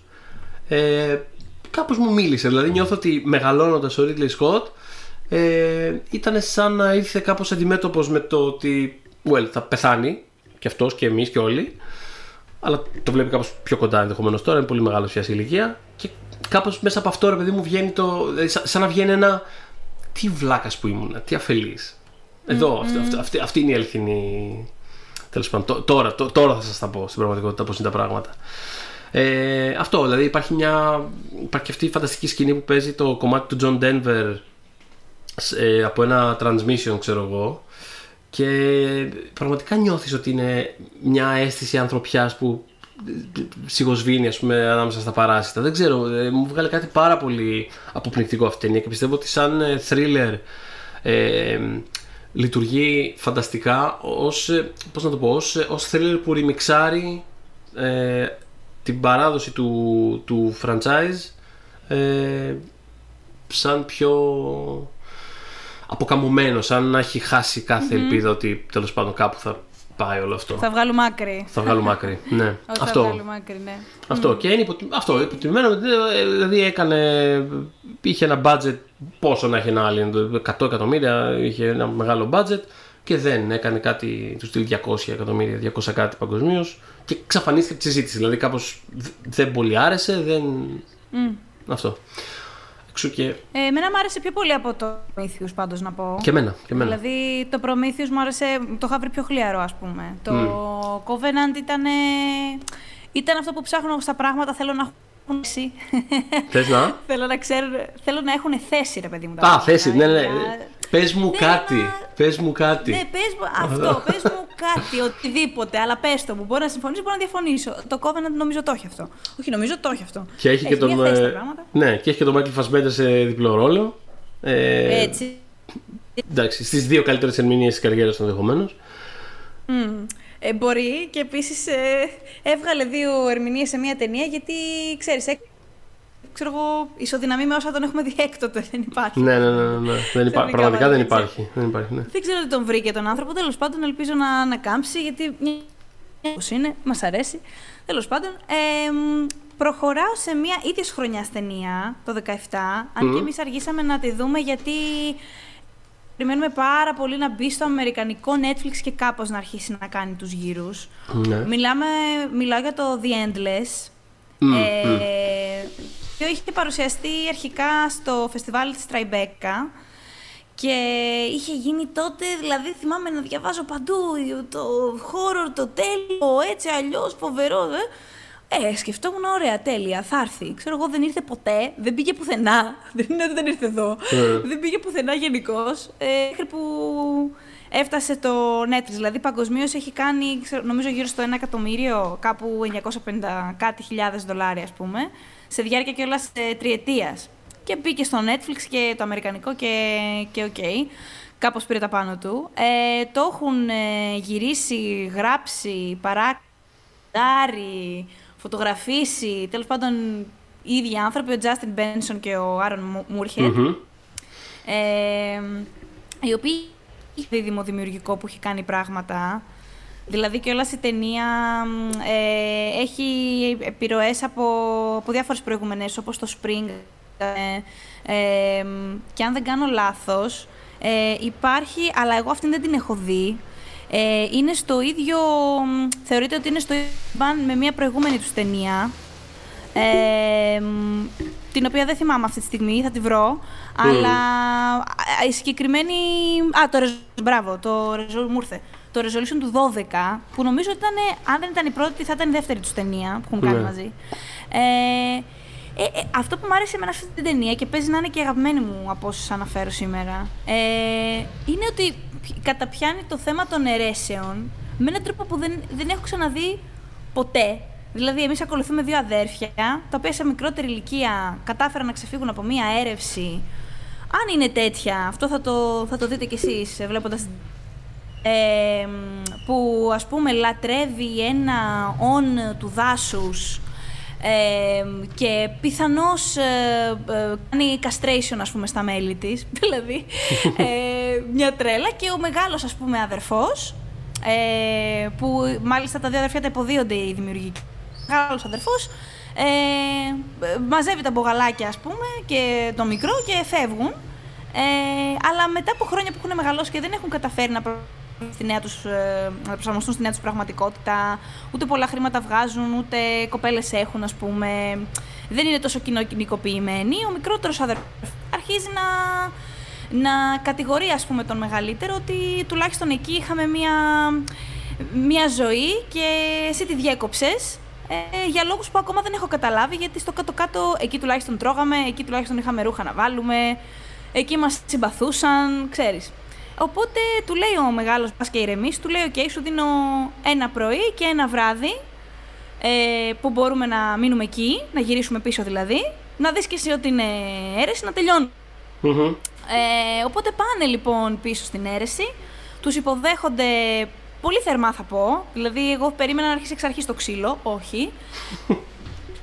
ναι, ε, και με έτσι, πάρα πολύ πίστη σε όλο αυτό. Τους λένε ότι μέχρι να φύγετε θα έχετε πιστέψει κι εσείς και μπείτε μέσα σε αυτή τη λίμνη, ας πούμε, βρείτε την αλήθεια και κάτι τέτοια. Και τέλος πάντων η ταινία, ε, ενώ εσύ προετοιμάζεσαι να, για, για, για, για χώρο που έχει να κάνει με την αίρεση και το τι κάνουν αυτοί, σκάει ένα λαυγραφτιανό ας πούμε περιβάλλον και, και σύστημα γύρω από αυτό που είναι για το οποίο δεν πρόκειται να πω παραπάνω, γιατί θα είναι spoiler του κερατά, ε, αλλά υπάρχει τουλάχιστον, ε, ναι, υπάρχει υπερφυσικό σε όλο αυτό. Ε, είναι πάρα πάρα πάρα πάρα πολύ ωραία ταινία ε, και είναι επίσης και μια ταινία που όταν την τελειώσετε, εκτός ότι θα τη σκέφτεστε για πολύ καιρό μετά, θεωρώ, είναι, δανείζεται, προσφέρεται για πολλά viewings. Γιατί μέχρι το τέλος, αυτό που διαπιστώνω είναι άλλη οπτική σε όλη την ταινία. Οπότε μπορείς να την ξαναδείς με άλλο μάτι και θα είναι εξίσου διασκεδαστική. Mm. Ε, Εγώ δεν το έχω δει αυτό. Ναι. Περιμένω να. Κάποια στιγμή θέλω να δω όλη την. Ε, ε, και το Spring και το. Ναι, ναι, ναι, θέλω να δω και το Resolution γιατί όντως και εγώ έχω διαβάσει ότι παίζει κάτι περίεργο με το πώς ε, συνδέονται όχι. Δεν έχω καταλάβει ακριβώς και δεν θέλω να διαβάσω και περισσότερα, δεν θέλω να πολύ ξέρω, αλλά ε, ναι, κάποια στιγμή είναι, είναι και εγώ από τα δημιουργικά δίδυμα που έχω περιέργεια τι έχουν κάνει γιατί κάπως ακούγονται αρκετά στο, στο χώρο τους, στο είδος τους. Ναι, και είναι και η απόδειξη ότι αν υπάρχει μια καλή ιδέα και λίγο δημιουργικός. Εντάξει, mm-hmm. προφανώς αυτό δεν μπορεί να γίνει στα πάντα. Δηλαδή, αν είσαι πολύ δημιουργικός και έχεις μια καλή ιδέα, αλλά θες να γυρίσεις τον Iron Man, προφανώς θες budget. OK, okay, το καταλαβαίνω. Αλλά ε, στο, στο, στο είδος του τρόμου, που ούτως ή άλλως λειτουργεί με μικρότερα budget και γι' αυτό mm. και επιβιώνει και έχει πάντα όλες τις δεκαετίες όταν έχει πάντα κάτι καλό να σου δώσει. Mm-hmm. Ε, όχι ότι δεν έχει κάνει κοιλιά, αλλά γενικά επιβιώνει νομίζω καλά δημιουργικά.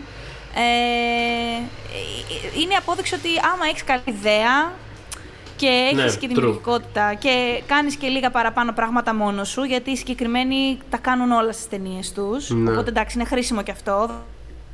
δηλαδή. Θα βγει το πράγμα. Δηλαδή η ταινία πραγματικά δεν φαίνεται ότι είναι μια πολύ low budget ταινία. Έχει. Ναι, ναι, ναι. Είναι... Όχι ότι θα ήταν κάτι. Να πει movie και να έχει αυτή την αισθητική, αλλά δεν, είναι, δεν έχει κάτι τέτοιο. Είναι αξιοπρεπέστατη σε όλα της. Και κλείνω με μια ταινία που δεν ξέρω. Η αλήθεια είναι ότι να τη βάλω.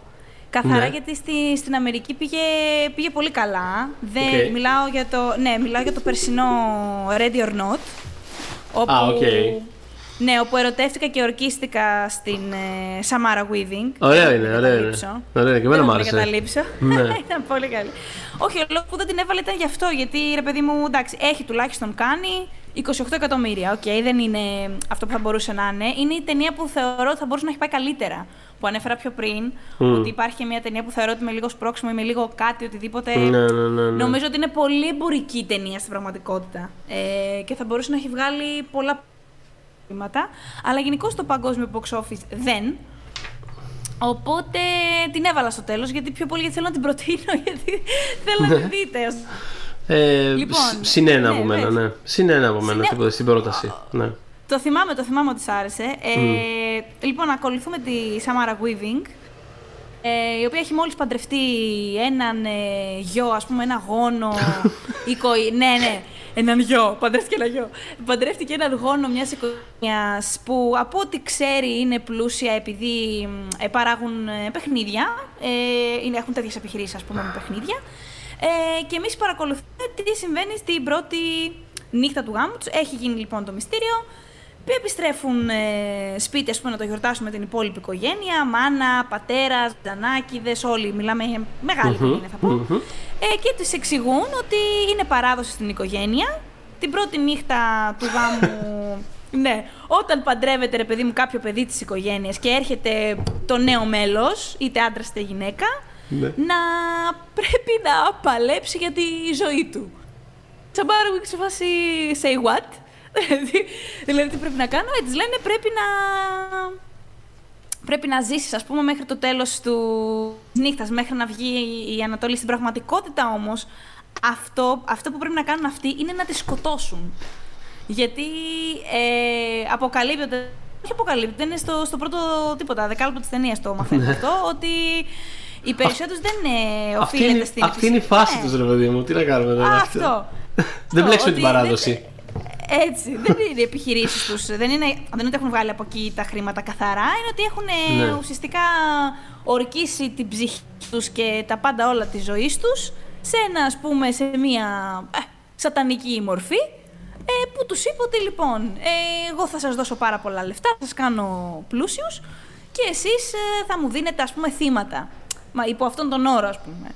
Και ξεκινάει ένα πανηγύρι ε, απίστευτο και πάρα πολύ σύντομο και το λέω για καλό, δηλαδή η ταινία είναι πολύ οικονόμα, δεν τραβάει τίποτα. Είναι κάτι παραπάνω από μια ώρα, πέφτει το ξύλο της αρκού gore ε, movie που, που έχω στις επιλογές μου. Έχει πολύ πράγμα, αλλά θα γελάσετε και τόσο πολύ. Δηλαδή, ε, το πρώτο, ας πούμε, μεγάλο kill που έχει να κάνει με μια βαλίστρα, είχα ακουστεί σε όλη την αίθουσα, σε δημοσιογραφική τώρα προβολή, που δεν ακούγονται και πάρα πολύ, ακούγομαι να γονοβουλιάζω. ε, ε, με υπέροχο Adam Brody και ε, Andy McDowell, να πω. Δηλαδή δεν είναι μόνο η Weaving μέσα στην ταινία έτσι που θα μείνει, χαρακτηριστικά. αλλά έχει και, όπως ας πούμε είχε το Get Out, ένα κοινωνικό σχολιασμό κάτω από όλο αυτό. Ε, το έχει και το Ready or Not, δηλαδή, ας πούμε, της συνομοταξία Eat the Rich, ναι. Είναι πολύ καλή ταινία αυτή για να βγάλετε αποθυμένα σας. 100%. 100%. 100%. Η δουλίτσα γίνεται. Ναι, είναι, είναι πανέξυπνη η ταινία, είναι πάρα πολύ διασκεδαστική. Είναι και αυτή από ένα δημιουργικό δίδυμο, τον Ματ Μπετινέλη Όλπιν και τον Τάιλερ, συγγνώμη, που ε, ονομάζονται Radio Silence τέλος πάντων αυτοί. Είχαν φτιάξει μια ομάδα σεναριογράφων όπου υπάρχουν και άλλοι, αλλά αυτοί την είχαν ξεκινήσει. Ε, και πραγματικά έχει το στομάχι σας, δηλαδή το, το παλεύετε με το γκορ, δεν υπάρχει περίπτωση να περάσετε άσχημα γιατί συνδυάζει και δραματικές και φοβερή κομμωδία. Πάρα πάρα πολύ αίμα δάκρυα και υδρότα. πάρα πολύ. πάρα πολύ. Ε, και νομίζω έκανε και έδειξε ότι είναι Starry Weaving, γιατί όχι ότι είχε προφανώς σε πράγματα. Ε, ειδικά στην Αυστραλία από που κατάγεται, ας πούμε, αλλά φάνηκε ότι έχει στόφα πρωταγωνίστριας. Αυτό, αυτό ήθελα να πω. Mm. Ε, γιατί η ταινία είναι όλοι πάνω της, ρε παιδί μου. Προφανώς υπάρχουν και άλλοι και τους ανέφερα πολύ καλή αξιόλογοι, αλλά.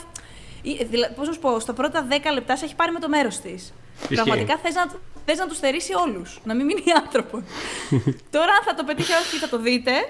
Αλλά αυτά και από μένα. Ναι. Ωραία. Ήταν δυνατή. Ήταν Δώσαμε λίγο. Ναι. ναι. Δώσαμε, ναι, είναι 13 ταινίες. Οπότε μέχρι το Halloween τις προλαβαίνετε, θεωρώ όλες ε, μία προς μία.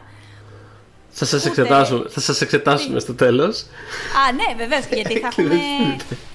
Φαίνεται ότι θα έχουμε κι άλλο, θα το δούμε βέβαια αυτό, αλλά λογικά θα κάνουμε κι άλλο χώρο. Προσέχτε μέχρι εκεί. Ναι. Δείτε για να σας εξετάσουμε. Ε, οπότε μας ακούτε στο Spotify, μας ακούτε στο Castbox και σε όλα τα app που μπορείτε να ακούσετε podcast, στο Google Podcasts, ε, στο SoundCloud και φυσικά μας ε, μιλάτε όποτε θέλετε στο facebook pop για τις δύσκολες ώρες και στο oneman.gr αυτά εννοούνται και λέγονται. Ε, ελπίζουμε να μην ξανακάνουμε τόσο, τόσο πολύ καιρό να σας μιλήσουμε, πως θα τα καταφέρουμε. Εντάξει, τώρα σήμερα θα ακούσατε λογικά... Εγώ τη γλίτωσα, η κυρία της λυρικής δεν ε, τραγούδισε. Εγώ, αλλά κάτι εγώ πώς πήγα, δεν ξέρω, μηχανάκια και τέτοια, ε. Ού, μηχανάκια, ανταλίκα, κάποια στιγμή πρέπει να ήταν. Α, είχαμε και, είχαμε και ανταλίκα, τέλεια. Αλλά να σου πω κάτι. Είχα φασιωθεί εγώ, χαμπάρι δεν πήρα. Είχαν ακούσει το άλλο που είχαμε κάνει μέσα στον κορονοϊό με το τηλέφωνο, ας πούμε, που ήταν ναι. ένα δράμα. Τώρα δεν θα μας παρεξηγήσουν. Εντάξει, προσπαθούμε. Όσο περνάει ο καιρός, με αυτή τη διαδικασία και με τα μικρόφωνα μας και με όλα. Οπότε δεν ξέρω τώρα ε, με τι ατάκα να κλείσουμε. Να φανταστείτε μια σπλατεριά αίματος. Να ακούγεται ένα ε, ήχος, αυτό, ήχος αίματος,